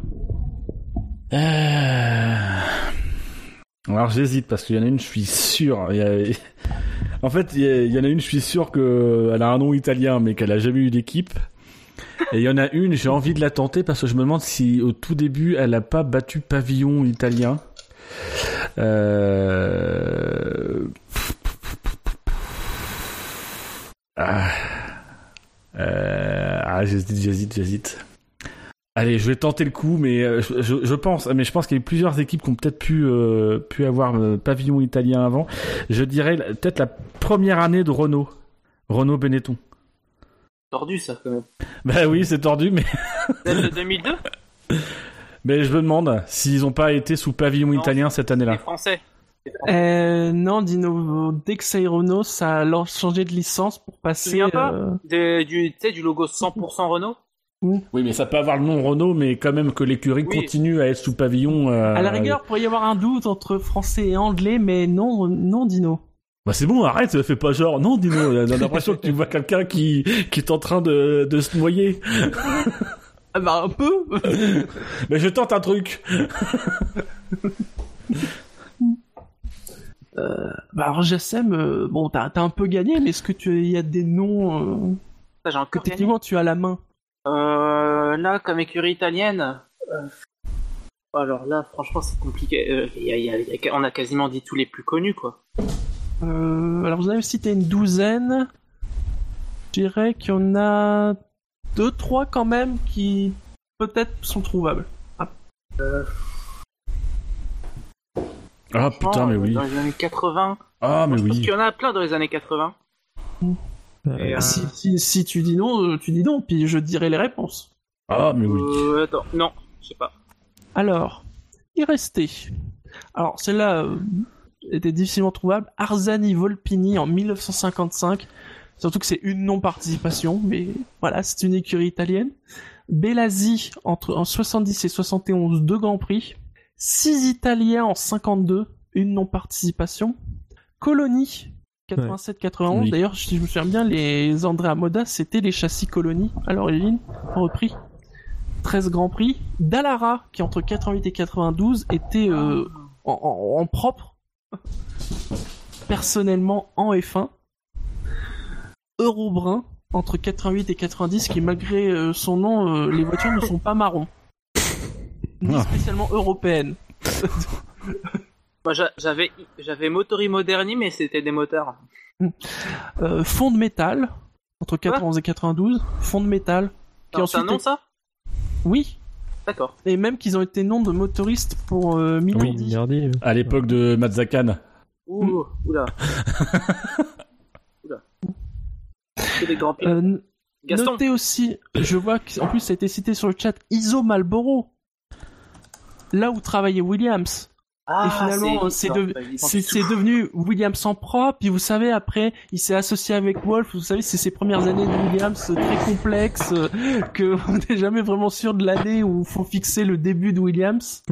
On a Life en 90, 14 Eh, non j'avais Life. Je l'avais live, mais je pensais que c'était pas italien en fait. Hmm. Oh, J'avais Ce live qui- en tête, qui- j'aurais dû le dire. qui était un peu morné hein, avec 14 non-participations. Pour une voiture qui s'appelle Life, c'est un peu moche. Euh, Maserati, W12. Maserati Milano, une succursale de Maserati entre 50 et 51. Merzario, fondé par Arturo Merzario entre 78 et 80. Oscar, dans les années 50. Ozella, celle-là je pensais que peut-être vous la trouveriez dans les années 80. Oui, mais... SVA dans les années 50, TechMec, c'est-à-dire comme le Tex-Mex mais sans le X, en 59, Techno entre 72 et 73, et Trussardi en 87. Donc vous en avez trouvé 1, 2, 3, 4, 5, 6, 7, 8, 9, 10, 11, 12 sur 29. Pour l'écurie live, je pensais que c'était juste le moteur qui était italien. Et effectivement. Non, mais c'est bon, t'as gagné. Oh, rajoute pas. je, je suis perfectionniste, monsieur. Moi, je suis désolé, je pensais que Scuderia Italia, c'était pas la même écurie que Minardi, puis c'est bon, hein, d'accord? Chacun ses erreurs. Très bien, messieurs, on arrive à la fin de l'émission. Avec les rappels réseaux habituels, le SAV de la F1, c'est sur iTunes, sur Pod Radio, sur Podcloud, sur Facebook, sur Twitter, sur YouTube, sur Stand F1, sur ActuF1 et même sur Steam. Parce que la F1 sur Internet, c'est sûr. SAVF1.fr, bien sûr. Parce que le SAV de la F1, c'est... Euh, Famille. un podcast Podcast en famille. Un podcast familial. C'est vrai. Pour Ah, toute ça la y est, on est, on est parti d'oser là, ça commence à partir sur des omelettes là maintenant dans le chat, c'est, les discussions deviennent très bizarres. on se retrouve euh, au moins au plus tard euh, pour le Grand Prix de Singapour dans deux semaines, cette fois-ci. Et qui sait, peut-être une émission d'actu. Oh, il y a des Allez chances. savoir. Peut-être, ouais. Ben, en fonction d'une certaine décision d'une certaine équipe, peut-être. On ne vous, on ne vous promet rien, mais on est d'accord qu'il y a du potentiel. On a déjà réservé nos disponibilités. Oui, ça sera un l'enterrement du moteur Honda. Enfin non, peut-être pas. Quoique, on ne sait jamais. On est, on est peut-être pas à l'abri Ah non, non, non, sincèrement. Il a dit qu'il voulait que le moteur Honda reste. Donc euh, il va rester. hein. En F1. Je crois, je, je crois qu'il qu'ils ne vont pas F1. enterrer le GP2. moteur Honda. Ils vont l'incinérer. C'est plus Ah, dans pas besoin, le. il, a- il s'incinère tout seul. Oui, Voilà, c'est autocombustion. Allez, on vous souhaite une bonne journée, une bonne soirée, quelle que soit l'heure où vous nous écoutez. Ciao, ciao, bonsoir. Ciao. Salut.